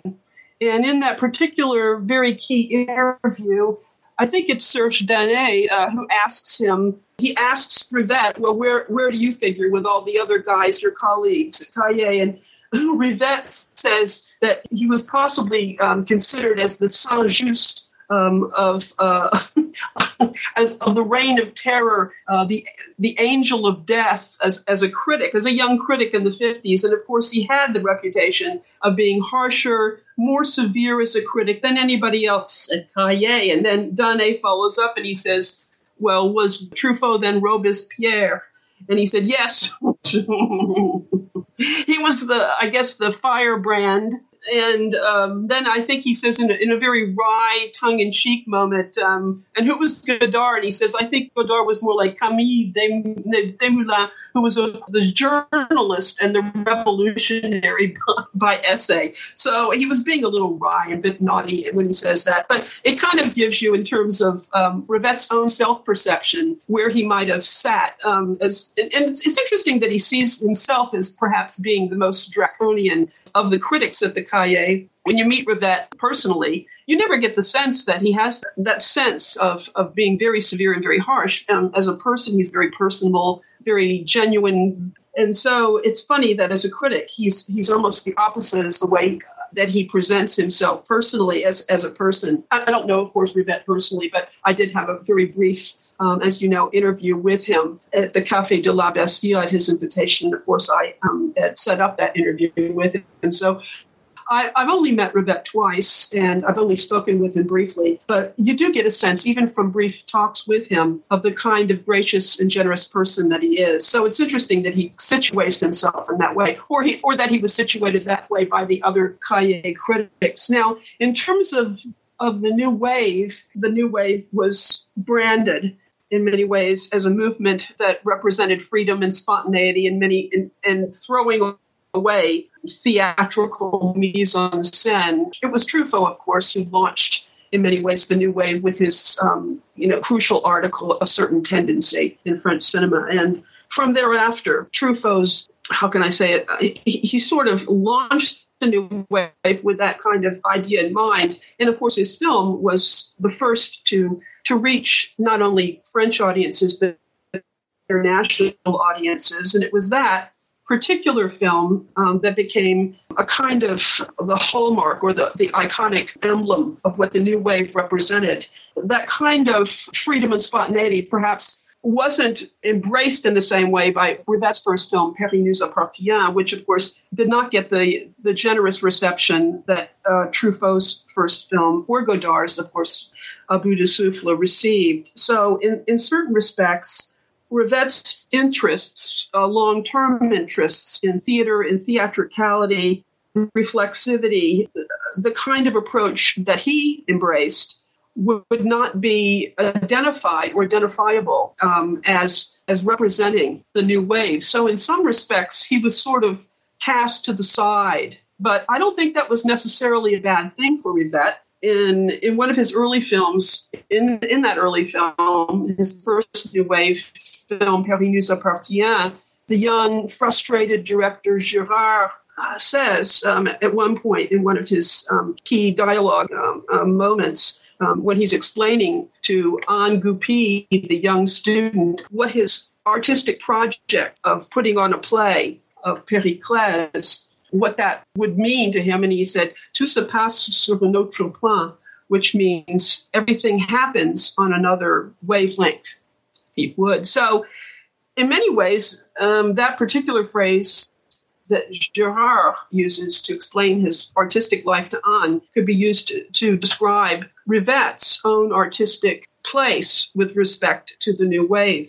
And I think it's been commented on even by um, his um, co um, screenwriter um, that his films take part or pass on to the side, to one side, côté. Everything happens on another wavelength, to, the, to one side. He's not at the center, but he's to one side. And also, there's a lot to be said about um, his, his, his part in actually helping to found um, into the new wave. And as you probably have heard, Mike, um, his first three silent films have recently been discovered in his apartment flat by his um, wife, uh, Veronique. The three films, the three silent 16 millimeter films that Aux Quatre Coins, Le Quadrille, Le Divertissement, um, that were made between 1949 and 52 have been sort of a missing link in the oeuvre. They've been un, they've been lost for well since he made the films, as far as I know, because nobody's seen them. I've never seen them, and for the first time, those films are going to be screened in a special screening later this month in Paris. Um, it's it's a private screening, of course, for uh, his colleagues, his closest friends. But perhaps, perhaps after that, I'm hopeful that they'll be archived in the in the in the uh, Cinémathèque Française, and potentially, who knows, maybe one day um, they'll be out on a box set. I mean, there have been very interesting box sets released, as you know, recently. Some of his long lost films that have never been available, subtitled, like the um, the 70s uh, tetralogy, have, have recently been released on DVD the, uh, in the Rivette collection. So hopefully these films will be released and we'll be able to explore um, where he stood with respect to his young colleagues um, at, at the Cahiers de Cinema and their earliest efforts in filmmaking. As you probably know, Le Quadrille was co-written with Godard. So at that early time, um, they were still collaborating on each other's projects. They were very much a part of each other's work. And it would be fascinating to see what part they played in those early years when really they were almost just teenagers. you know, I mean, Godard was only 20 years old Rivette was much older. So, yeah, that's what I'm thinking. That's one thing to be a fan of of the films and one thing to study them, but you actually wrote the book about Rivette. So, what kind of prompted you to finally say, "This is going to be my area of study. This is the book I'm going to write"? Rivette's films um, hit on a lot of themes that I've always been interested in. As I said, as a young, very young student, I was interested in painting. I thought of myself as maybe going into drawing and painting. I love reading books. And so some of these interdisciplinary areas that Rivette's films touch on, perhaps you might say that of, of the New Wave directors, it's Rivette who really branches out into different intertextual relationships with the other arts, painting, literature, music, dance. And so I intuitively knew that to do a book on Rivette, I would have to explore, and I did have to explore um, theater first and foremost, literature. I had to read the books that, the, that some of the films were adapted from, um, some of the tableau, the paintings that he explores in his work. Um, I had to read a little bit about art history, music. Uh, I had to study a little bit or read a little bit about Boulez and about the, the kind of music that Rivette was interested in at the time that he was working dance, all of these kinds of arts, none of which, by the way, I consider myself an expert in. I was really very much a dilettante, so I had to re- do a lot of research to write. It strikes me now, after the fact, that Rivette had a, had a kind of encyclopedic knowledge of these different art forms. It wasn't just everybody always says, well, Rivette is the ultimate cine, cinephile, but it's true, of course, he was of all the of all the directors Rivette, um, time and time again, it's pointed out, he's the one that had the encyclopedic knowledge of film, which he does. But he also had an encyclopedic knowledge of all the other art forms. I mean, even talking to him briefly at a cafe, it was true that he'd read all these plays. He knew all these musicians, he, he knew their work.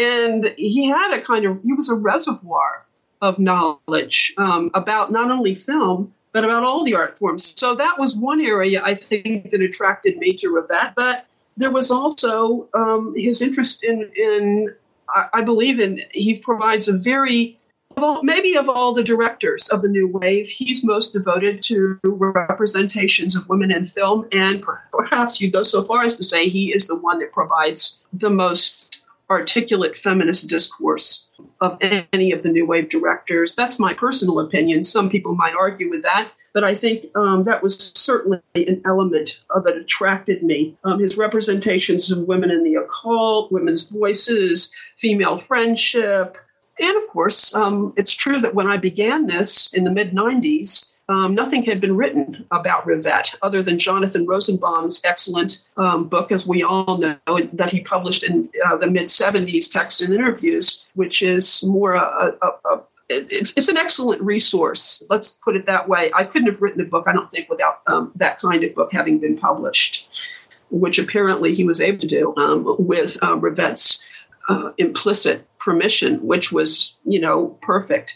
Um, it was perfect for me to have that as an excellent resource, and it was the founding text upon which I based my um, my research on on Rivette. But there had been very little else published in English. Of course, other writers in France um, were taking Rivette on, and always had. There was a multitude of articles um, published in French um, on Rivette. Um, various authors had taken had written very poetically about him, but and of course I had to speak and write French um, in order to do this. So I had a background at least that enabled me to do this, and many people um, would have balked. And perhaps I was a bit naive when I began this because I really didn't understand at the time um, the depth of, of work that and, and and the length of time that I would have to spend to write this book. Um, and like many people beginning a first book project, you're very energetic and ambitious, and you think, okay, I'm going to take this on. You know, once you're committed to it, that's what you need to do. You don't really understand when you begin.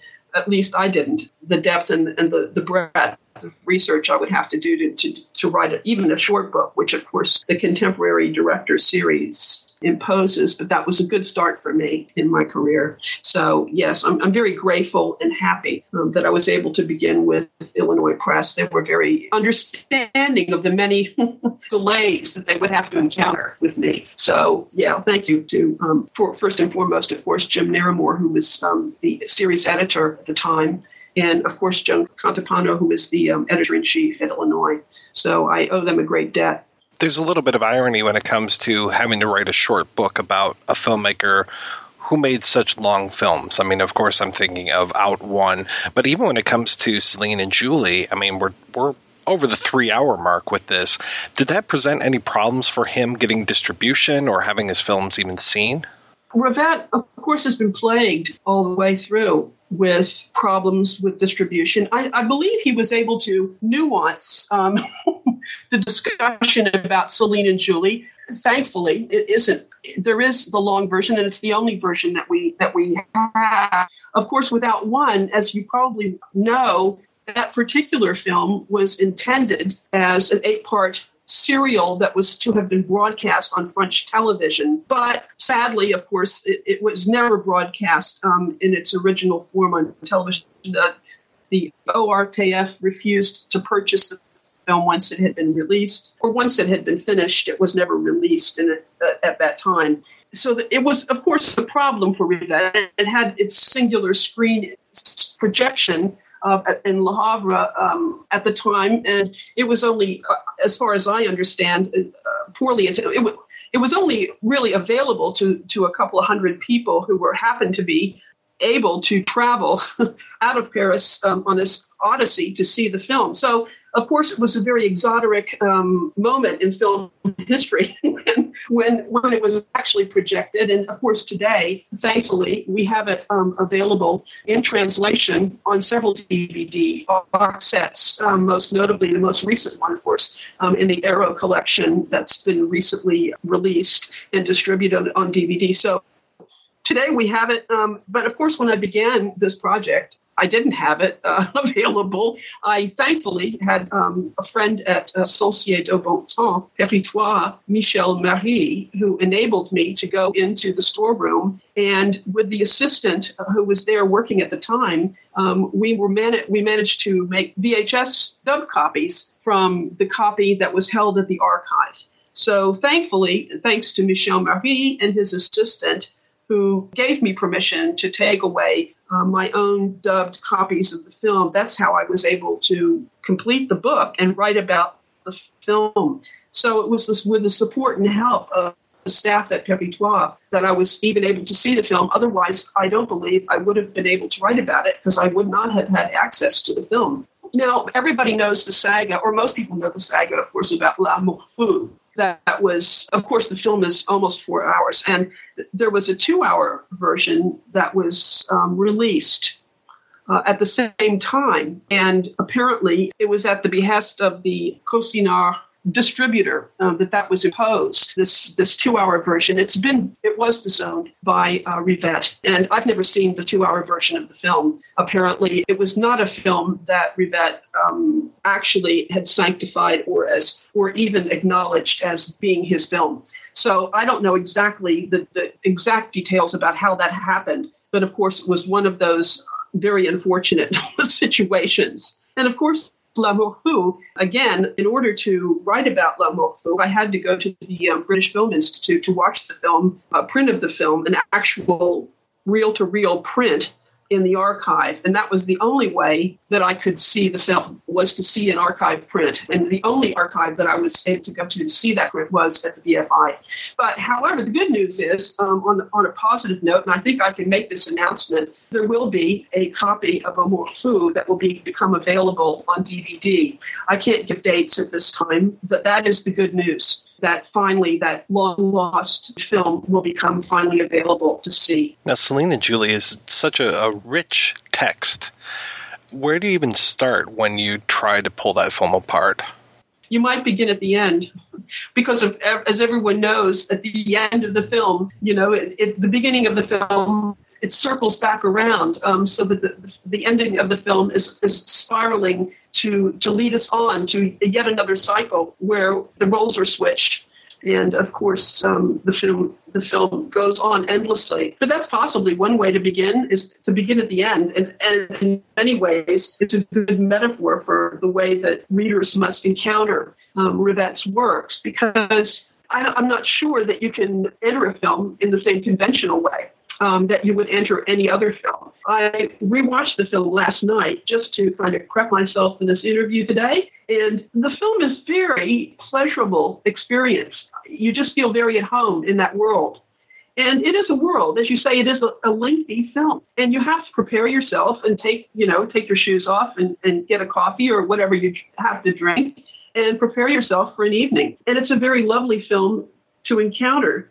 It's not a difficult film, I don't find. Other films of Rivette, you might have more problems encountering, or at least some spectators would. But this is a film that lingers long and leisurely on the not important moments. And that's part of the, the way that I enjoy that film the scene where Julie just stays in the park and really nothing happens at all. And you, you just linger with her. And this is the scene before, of course, she goes back to her apartment and finds um, Celine huddled at the doorstep, feigning being wounded, her knees cut up. So, but we, we stay with that scene for quite some while just to enjoy the foliage, the leaves, the trees, to watch the cats going, going in and out that's part, I think, of where you begin with such a film is just to, it's not with story so much, although in many ways, many people would say that's Rivette's most intricately sculptured, labyrinthine tale. Of course, there are two sets of storylines. The storyline where Celine and Julie meet each other and are co conspirators and revel in their friendship.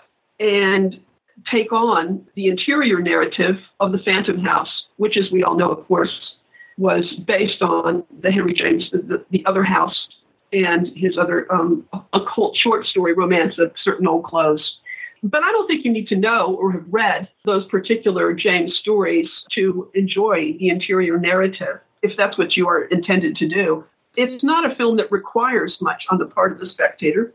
I don't think you need to have a, a, a repertoire of film history references either to understand or enjoy it. Although, for those who choose to do so, there are some very interesting, of course, intertextual homages. For instance, the Tarot sequence in the library some people say it could be an homage to um, Cleo from Five to Seven, or um, the the passageway between the Phantom House and the exterior world um, recalls Orphée by Jean Cocteau. Uh, certainly, Cocteau was a crucial reference point for Rivette. He always says in every interview, including the one he did with me, um, he begins by saying Cocteau was the reason, um, of course, his diary of La, La Chute of La Belle et la Bête, The Beauty and the Beast, was the reason he began his career in filmmaking. So always think about one at least um, Cocteau reference in every Rivette film, or at least if, if not a direct homage, then at least that kind of dreamy, otherworld fairy tale quality you can find in Cocteau.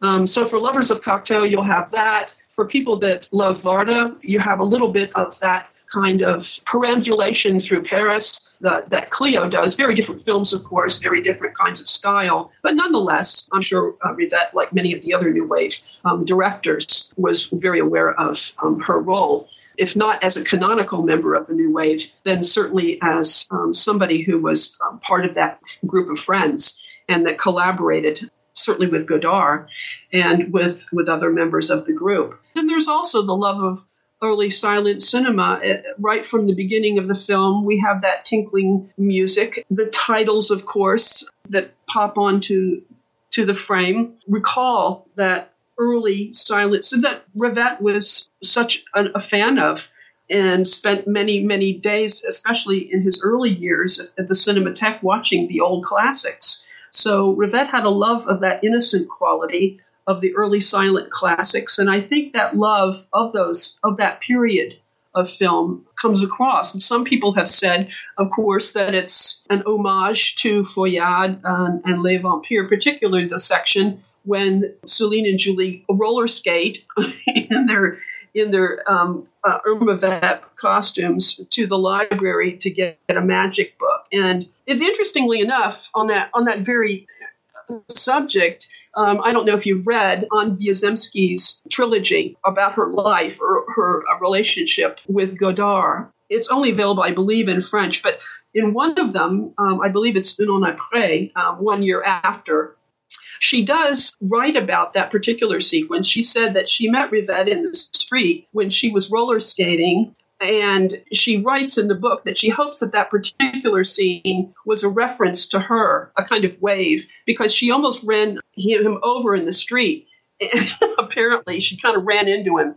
And she says, Well, I hope that he remembers that. And maybe that scene is a kind of fond memory that he has of me, apparently, because they were all friends at the time, of course, that she's talking about, I guess, one year after, one year after May 68. And, and um, of course, her relationship with um, Jean Luc at the time, I believe they were married at that point. So, so he, she remembers fondly um, that perhaps it was based on that particular encounter. Who knows? But yeah, uh, as as well as of course as an homage to um, Irma Vep and Les Vampires from Feuillade.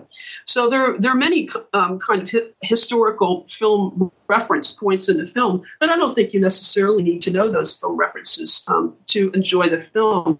There's also um, Alice in Wonderland. Uh, many people have compared the opening sequence to Alice um, um, meeting the um, the rabbit who's, who's on his way somewhere and, and, just being, you know, swept into this world of imagination and fantasy and dream. All of those sorts of reference points, even um, if you are familiar with Rear Window, um, some people have likened the film to a kind of Rivettian, a Hitchcockian version of Rear Window, where, of course, uh, Jimmy Stewart's looking across the um, courtyard at what's happening um, in the various rooms that he sees and is investigating a murder mystery. So you have to say that the girls, like uh, Stewart, are investigating a crime. They're criminal investigators, um, looking and, and, actually, like Grace Kelly, actually going into the house to see if they can save a child victim. There's so many sources of pleasure um, in the film. People that like old comic routines. Um, Laurel and Hardy, Abbott and Costello, the Marx Brothers. I believe um, Brad Stevens just wrote an article uh, about Rivette's um, homage to the Marx Brothers in a recent issue of Sight and Sound. So there, there are many sources for people who are coming into the film not knowing film at all and are able to sit down and watch the film and enjoy the film, and for people who are well versed in film history who are looking at the film and enjoying it on another level, on another level entirely. Uh, I think it appeals to all, all kinds of spectators, and not just women spectators either. It's it's obviously a film that offers pleasure to women spectators in a variety of ways, perhaps maybe more than male, spectators. Obviously, for ideological um, reasons, not only for the pleasure that we see in the film, but for the reinvention of the old melodramatic domestic narrative by these two women interlopers who intervene on this narrative and are able to rewrite it in their own theatrical restaging of it. They aren't saved, they save and, and change the narrative by rescuing the little girl um, and, and, escaping with her. So, ideologically, um, aesthetically, there's much to be enjoyed about this film. How was the film received when it came out? Remember that Paris nous appartient had not been the success that his other New Wave cohorts had enjoyed. Uh, of course, La Religieuse um, in, in the mid 60s really put Rivette on the map in, in France. Um, it was a succès à scandale, um, a tremendous amount of attention um, to that film and to Rivette because of, of course, the themes that it addressed. Even though it was a canonical literary classic, Denis Diderot, it was nonetheless addressing themes that in 1966 were uneasy themes to be made. At least that was the justification for banning the film. And of course, it was later uh, retrieved and shown because of the um, scandalous press it had received and the controversy with the Catholic Church. It really put Rivette on the map in a way that he hadn't been before. Amour Fou then really was almost buried, um, even though it was released in a kind of, how can I say, modified form as a two hour film. Nobody saw it. It, it really didn't receive very popular. Um, it wasn't a film, even though critically, Cahiers du Cinema wrote lengthy pieces on Amour Fou. So it was viewed by the Cahiers critics as possibly one of the, and still is, as one of the most important films because of its um, very experimental strategies that Rivette was able to enact. And so it was possibly and still is one of the most important films in the oeuvre. It was it was it wasn't a film that had a, a huge international distribution it, with, or huge success with the public. And then, of course, there was that one that, that was almost completely unseen, except by a couple of hundred people. And so when Celine and Julie came along in, in 1974, um, this was the film. It was shown um, not only in France, but at the New York International Film um, Festival at the, at the time it was released. So, it, and it, it was it was a film that really put Rivette on the map internationally. Um, it was embraced as just not only in France but but around the world, and it made him an international name in, in a way that he hadn't been prior to that. I, I, I must say, of course, then he, he he followed on with the tetralogy with which he had a great deal of difficulty ending uh, where, where he had a nervous collapse because he couldn't complete it. So uh, he had these great career highs followed by lows. For whatever the artistic merit of the, the Parallel Lives series is, it certainly didn't help his um, career as a filmmaker. Um, it didn't give him a broad audience. And that really, yeah, it, it didn't really happen again until Bande des Quatre uh, at the end of the, the, the next decade, where he had another critical and popular success with that film. Mary, what are you working on these days? It's a good question. I'm writing an article right now on the intersection between Rivette, Jacques Rivette, and Marguerite Duras, India Song, in particular, looking at Duel again. Duel was a film that I wanted to write more about because, again, it's a film that I think has been overlooked. And I was thinking about a way to um, approach that film, and I I've always been interested and intrigued and have loved um, Marguerite Duras, especially I've loved India Song. So that's my critical project at the moment. And I'm also editing a issue of Cinephiles. Mike, do you know Cinephiles at all? It's a online journal and it runs, it's been running for a number of years now.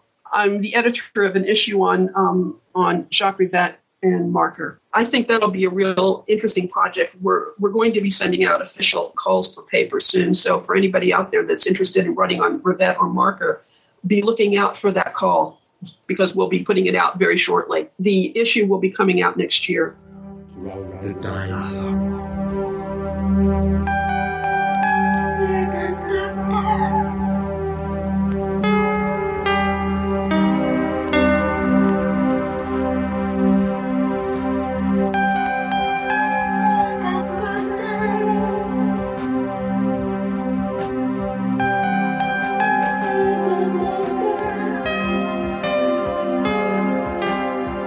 Right, we are back and we were talking about Celine and Julie Go Boating.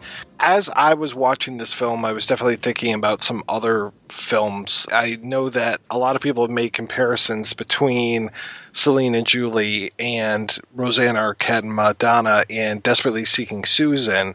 And I can see that, but what were some of the, the other films that you guys necessarily might have thought of while you were watching this one? Two films that came to mind, and one of them I think makes sense. The other one is only really i mean if i was going to be honest objectively only makes really just small sense. But the first one was the discreet charm of the bourgeoisie. Oh, I can see that. Yeah, yeah the definitely. Louis Buñuel film because uh, it's particularly with the whole like in the scene in that film where the, the dinner party's in front of an audience. I can't imagine doing a double bill with this film because i can't imagine you know what would play 100% well with it. But that one i think would be close. I think there's definitely some elements that not just the surrealism but just the whole i mean you're right the constant audience whether it's literal right down to you know a comment on who we are. You know we're the viewers we're the audience we're watching all of this un- play out. The other one and it's only with the Mandragore sequences this is just in my little fevered head here was the club scenes and killing of a chinese bookie. And I don't I don't know if it's just because like how like her her magician act where there's sort of like this wink and a nod. You know, the way Celine does it where she's kind of like doing these exaggerated like, you know, sexy faces and you know, and it just seemed like a very like low rank cabaret kind of thing and it sort of reminded me a little bit. But again, I'm I'm going to I'm going to flat out say there's no real connection between the two. It's just my head and just, you know, it's like you thinking of Nicolas Cage with snuff. I guess I could see Desperately Seeking Susan, but to me, not really, because that's more of a literal identity switch. There's no real, I never thought of that film, because to me, there's just, there's no real play with, with time or anything. That's literally a film where a woman is unhappy and wanting to be what she thinks this other woman is, as opposed to like these two women who have sort of this magical bond and are shifting through time and shifting through personas together. It's been a long time since I've seen Desperately Seeking Susan. I remember like a magic act. And I want to say that the Madonna character might not even really acknowledge the Rosanna Arquette character. Is that true? Oh God! See, it's been it's been several years since I've seen it. It's usually if I'm going to watch, um, it's Susan Seidelman, correct? Who directed that? If Yes. I if I'm going to go to my go-to film with her has always been Smithereens. So I've seen that one a little more recently than I have seen Desperately Seeking Susan. No, there is a magician's act. I know she was like the lovely assistant. I've this memory that she acknowledges the character. There was an Arquette character like towards the end. But I mean, don't, I would not sign like anything in blood on that. It's just been it's been too long. It wasn't it wasn't a, a huge favorite of mine. I didn't hate it or anything. I mean, it's just you know, meh. But uh, I don't know, Chris. What what films did you think of? Were there any films you thought of while watching this? So one film comes to mind for me. There are some other kind of parts of other films, and, and this is more of a one half of this movie reminds me of one half, one third of another movie, and that's Funny Games by Michael Haneke. Uh, especially towards the end of the film, I mean, at the end of Funny Games, the the two main you know, the two main sadistic killers are kind of like, no, we're gonna do this our way. We're not allowing the narrative to push us. We're gonna push the narrative. And at the end, you know, in the le- later third, last hour of Celine and Julie go boating, there's that same. We are not content with the narrative going the way that it is. We need to mold and shape the narrative to our own satisfaction. And I, you know, at the end of Funny Games and, and throughout the film, uh, you kind of get that same same sense that the the characters are not content with the world around them, and they they they want to be in control of it to the point where they literally break the constructs of film, especially in Funny Games.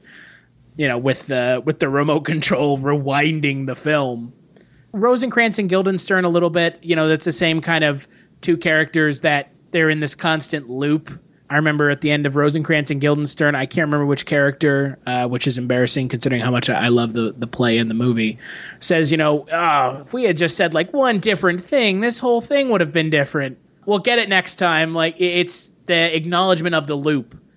And, and you know, we'll get it next time. And then obviously they never they never get it next time. And that that again, I think because of the way Celine and Julie go boating is kind of broken up almost into kind of three separate films.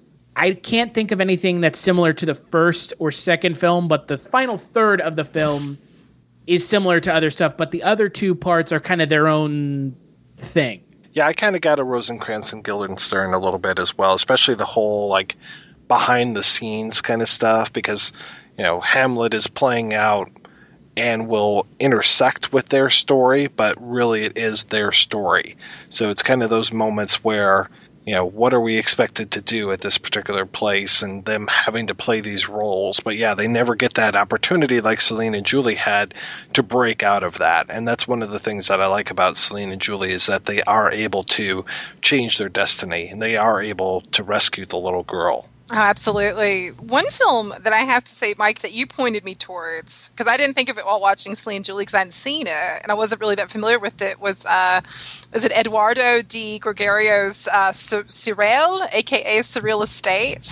Yeah. Now, I'd read about that one a long time ago and had heard that it was a good companion piece. Well, one, because De Gregorio co-wrote or was one of the writers on Celine and Julie, and had written with Rivette on some other things, and then even one of the actresses, Marie France Pisier, uh, I believe is how you would say her last name. Um, she's one of the main characters in Surreal Estate. So I'm very curious what you guys thought about that one.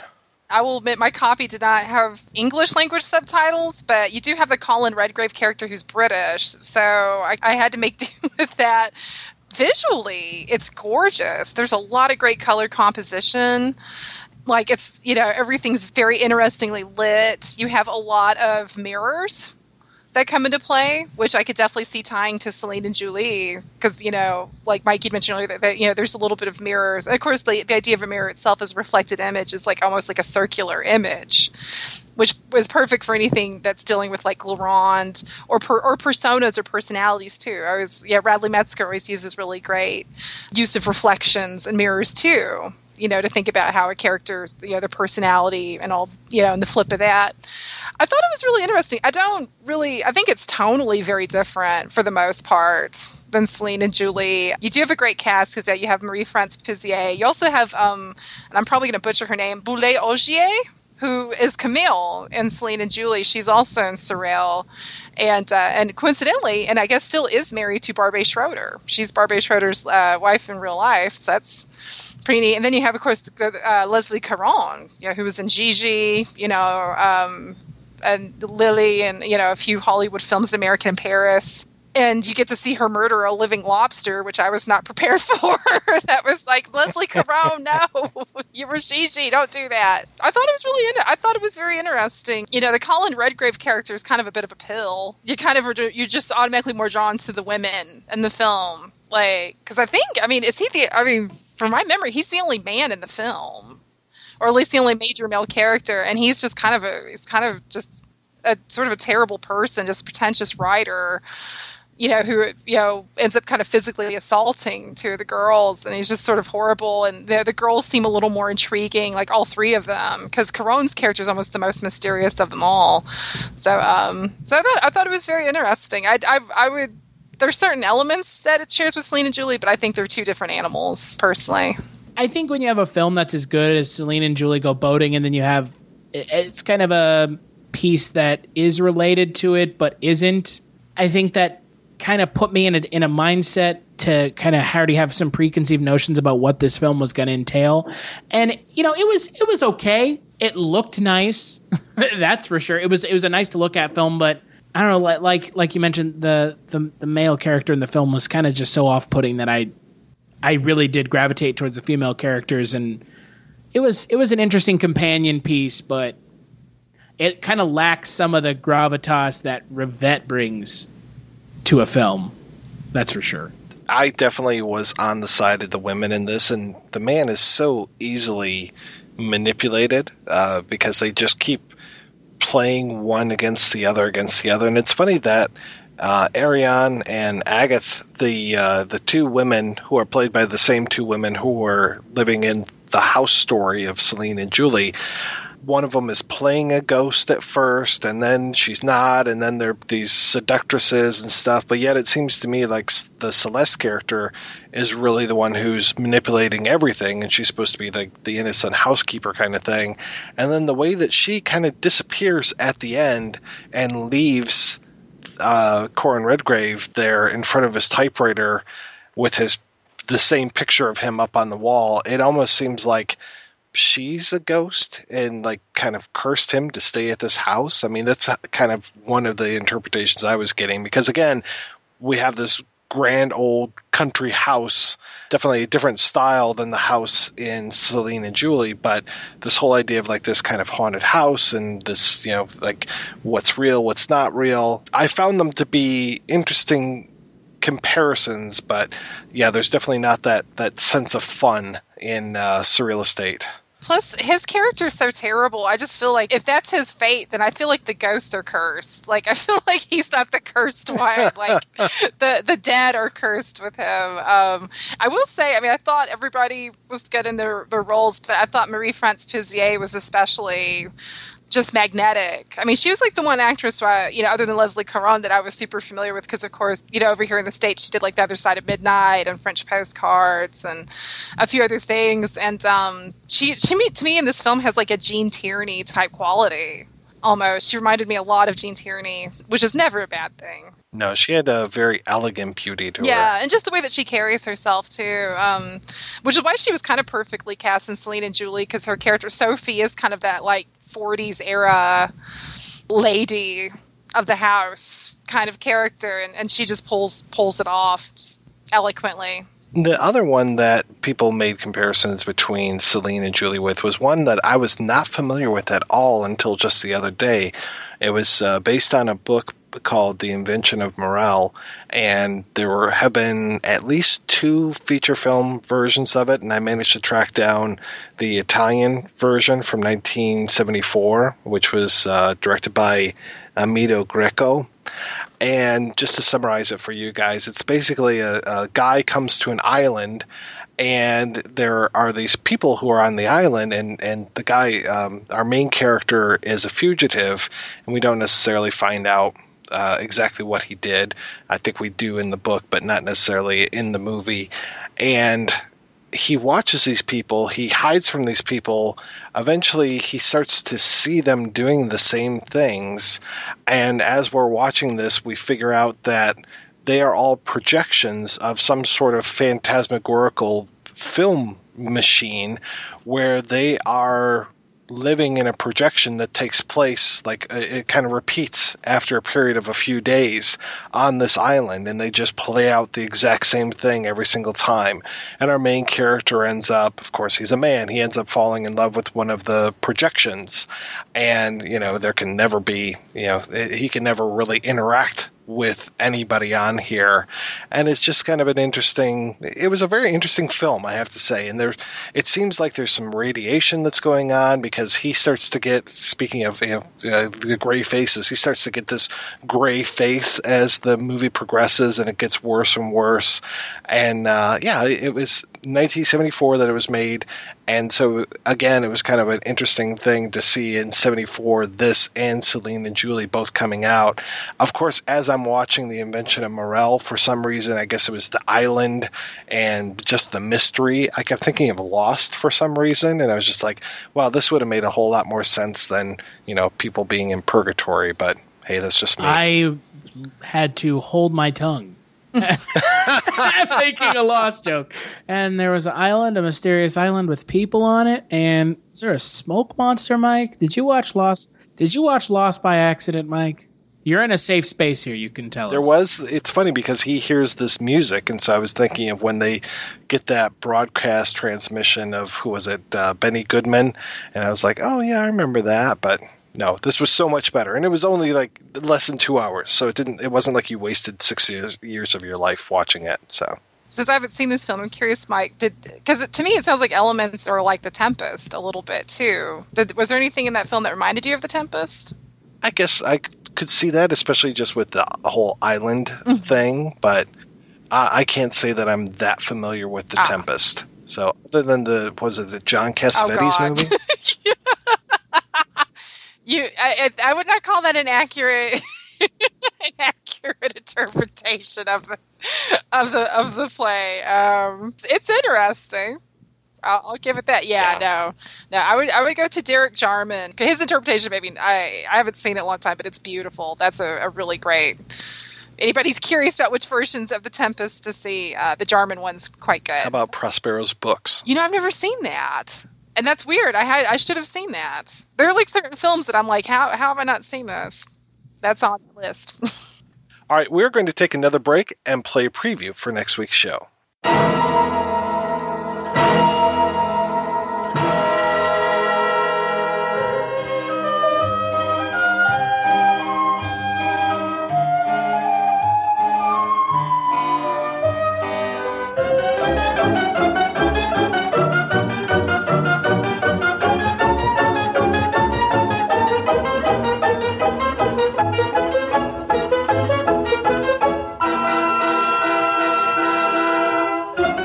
Pourquoi mens-tu Depuis le temps que je te connais, je lis sur ton visage.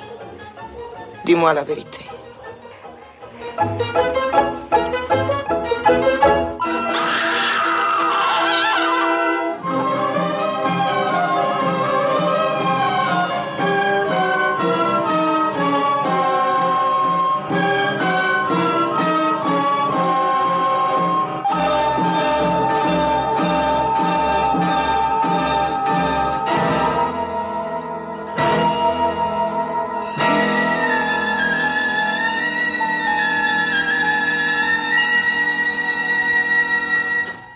That's right. We'll be back next week with another French film, Franju's Eyes Without a Face, where I'll be joined by Maitland McDonagh and Alexander West. Before we go, however, I'd like to thank this week's guest co-hosts, Heather and Chris. Heather, what's new in your world? I was just interviewed over at the Directors Club about the history of music video, which you can hear over at directorsclubpodcast.com. Also, my article on Jörg Buttgereit's serial killer film Schramm is up and live at diabolikmagazine.com, as well as my interview with writer and musician Mike Edison for my own site, Mondo Heather. And how about you, Chris? Well, you can hear me twice a week over on the Kulturecast over at kultureshocked.com, where we talk all variety of movies. This month we are talking solely about martial arts films such as Game of Death and Ip Man, and we've had Mike on a couple times this month as well. Coming up, we are talking about the film that thought a white haired Christopher Lambert was a good idea in Mortal Kombat, and also the film that made Steven Seagal into a cook in Under Siege. You can follow me over on Twitter as well at Culture Stash. Thanks again for coming on. I'll be sure to link to your sites over at projection-booth.com. Be sure to come on over and visit the site where you can find links to the Projection Booth's Patreon, where you can donate a few bucks into the iTunes site where you can rate and review the show. Remember, every rating helps the Projection Booth take over the world.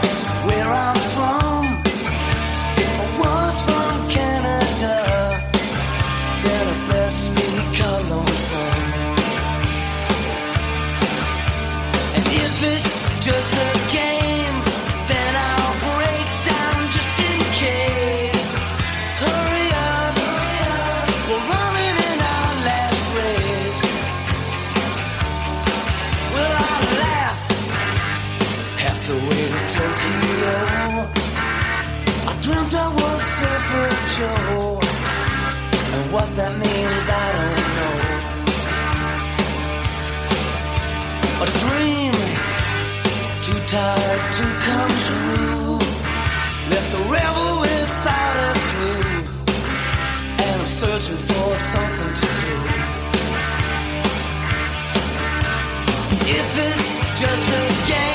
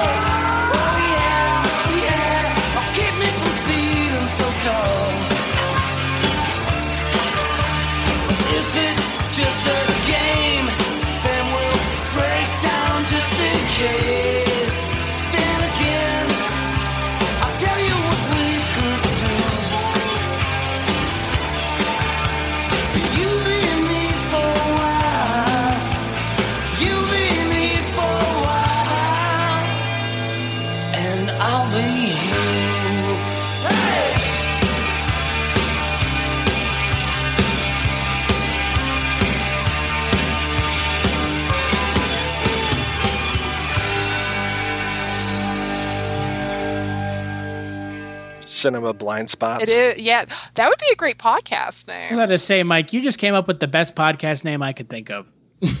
I'm sure it's already taken. I'm sure the concept already exists. This week, we take two film fans who say they're really film fans, but they've never seen certain films that they need to see. Oh shit, it already exists. Chris Stachiw talks about Lethal Weapon. oh god. He talks about Prospero's books. You're it's not cinema blind spots, it's cinema blind spot. So oh, okay. Yeah, it does exist. It does exist. It All does right. exist. And their most recent podcast was Deep Rising. So Oh. So no lethal weapon or Prospero's books, huh? Oh. That's not a Ah. blind spot. uh, it may blind you with its greatness if you watch it. It's fantastic. I don't know what you're talking about.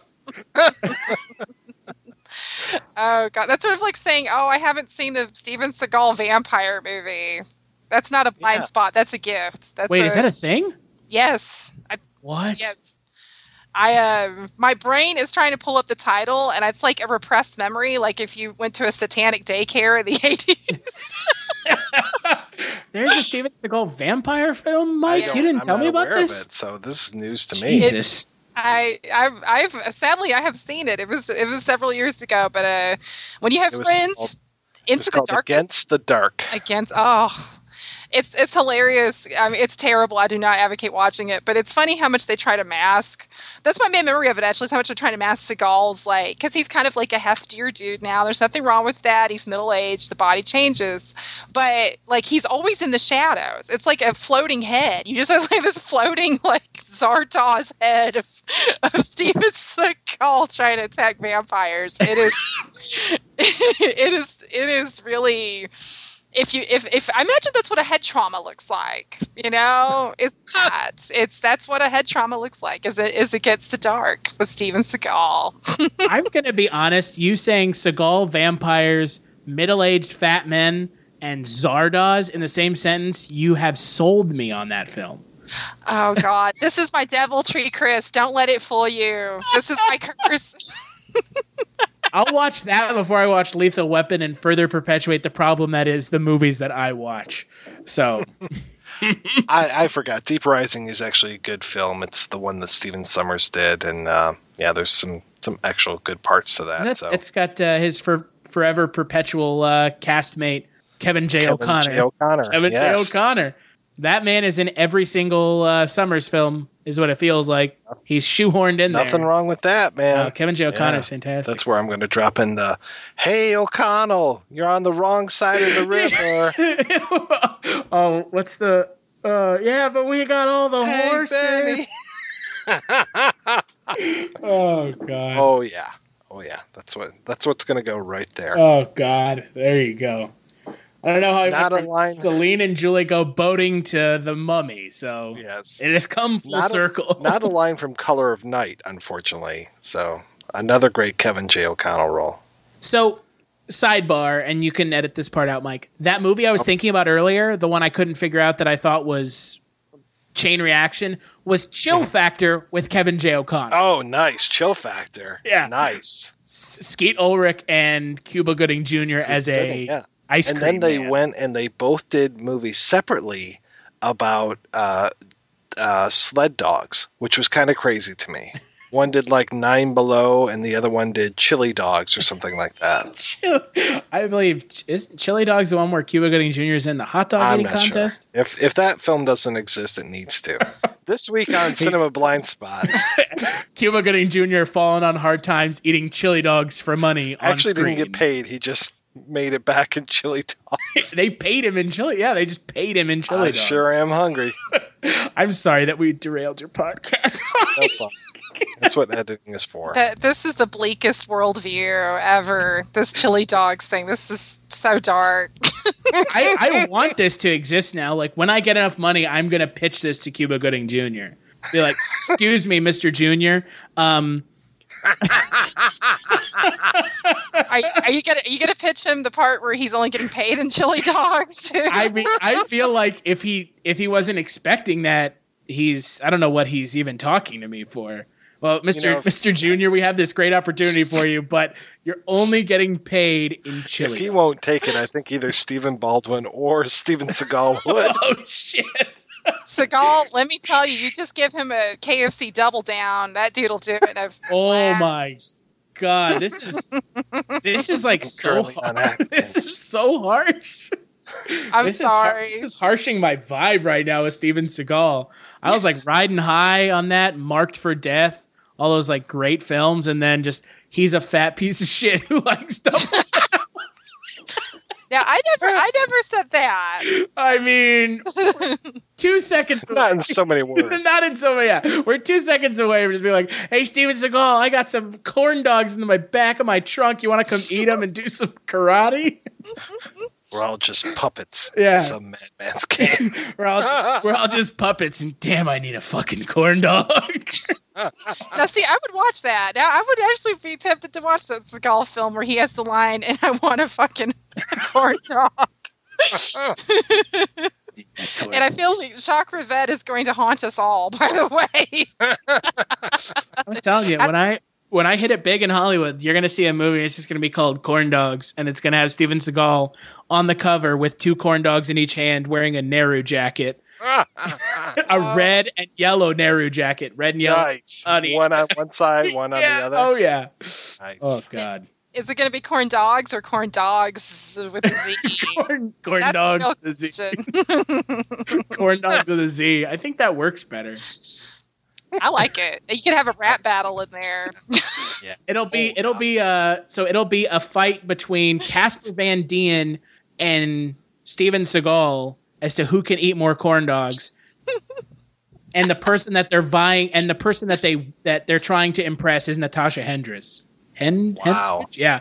She's like or maybe like Jolene Blalock. Nice. I just trying to think of like the most like low tier actresses who are in all those like sci-fi original features. So Nancy Butler. Ooh, wow. Oh, Come poor on, she you don't need to kick Nancy Butler while she's down. Yeah, she, she's been. I, I like. I, don't- I like Nancy Butler. Let's not. Let's not sully her with corn dogs. Corn dogs. A Casper Van Dien Steven Seagal joint. Oh, God. It's so dirty. Directed by Dean Yeah. Kane. Oh God. Oh, you had to throw Dean Cain in there, huh? Just, Yeah. You monster. I didn't go Lou Diamond Phillips. I did not go Lou Diamond Phillips. Uh, I'd also like to pitch the Ghost of Jim Varney has a small but pivotal role as a uh, a rival corn dog stand owner. We're actually we're going to be covering a Jim Varney film later on in the year, but nobody knows it. Ooh. Yeah, Oh, that's a wow. it's a political musical called Existo. I thought it was a political musical called Ernest Go- Ernest Goes to D.C. Now, now oh, I'm disappointed. It's like Mr. Smith goes to Washington Ernest, only. Ernest goes a filibustering. Yes. Or Billy Jack. Hello. Yep. Oh, some Billy Jack in there. It- All right. anyways, Back to actual good movies and not theoretical ones that may or may not exist at some point.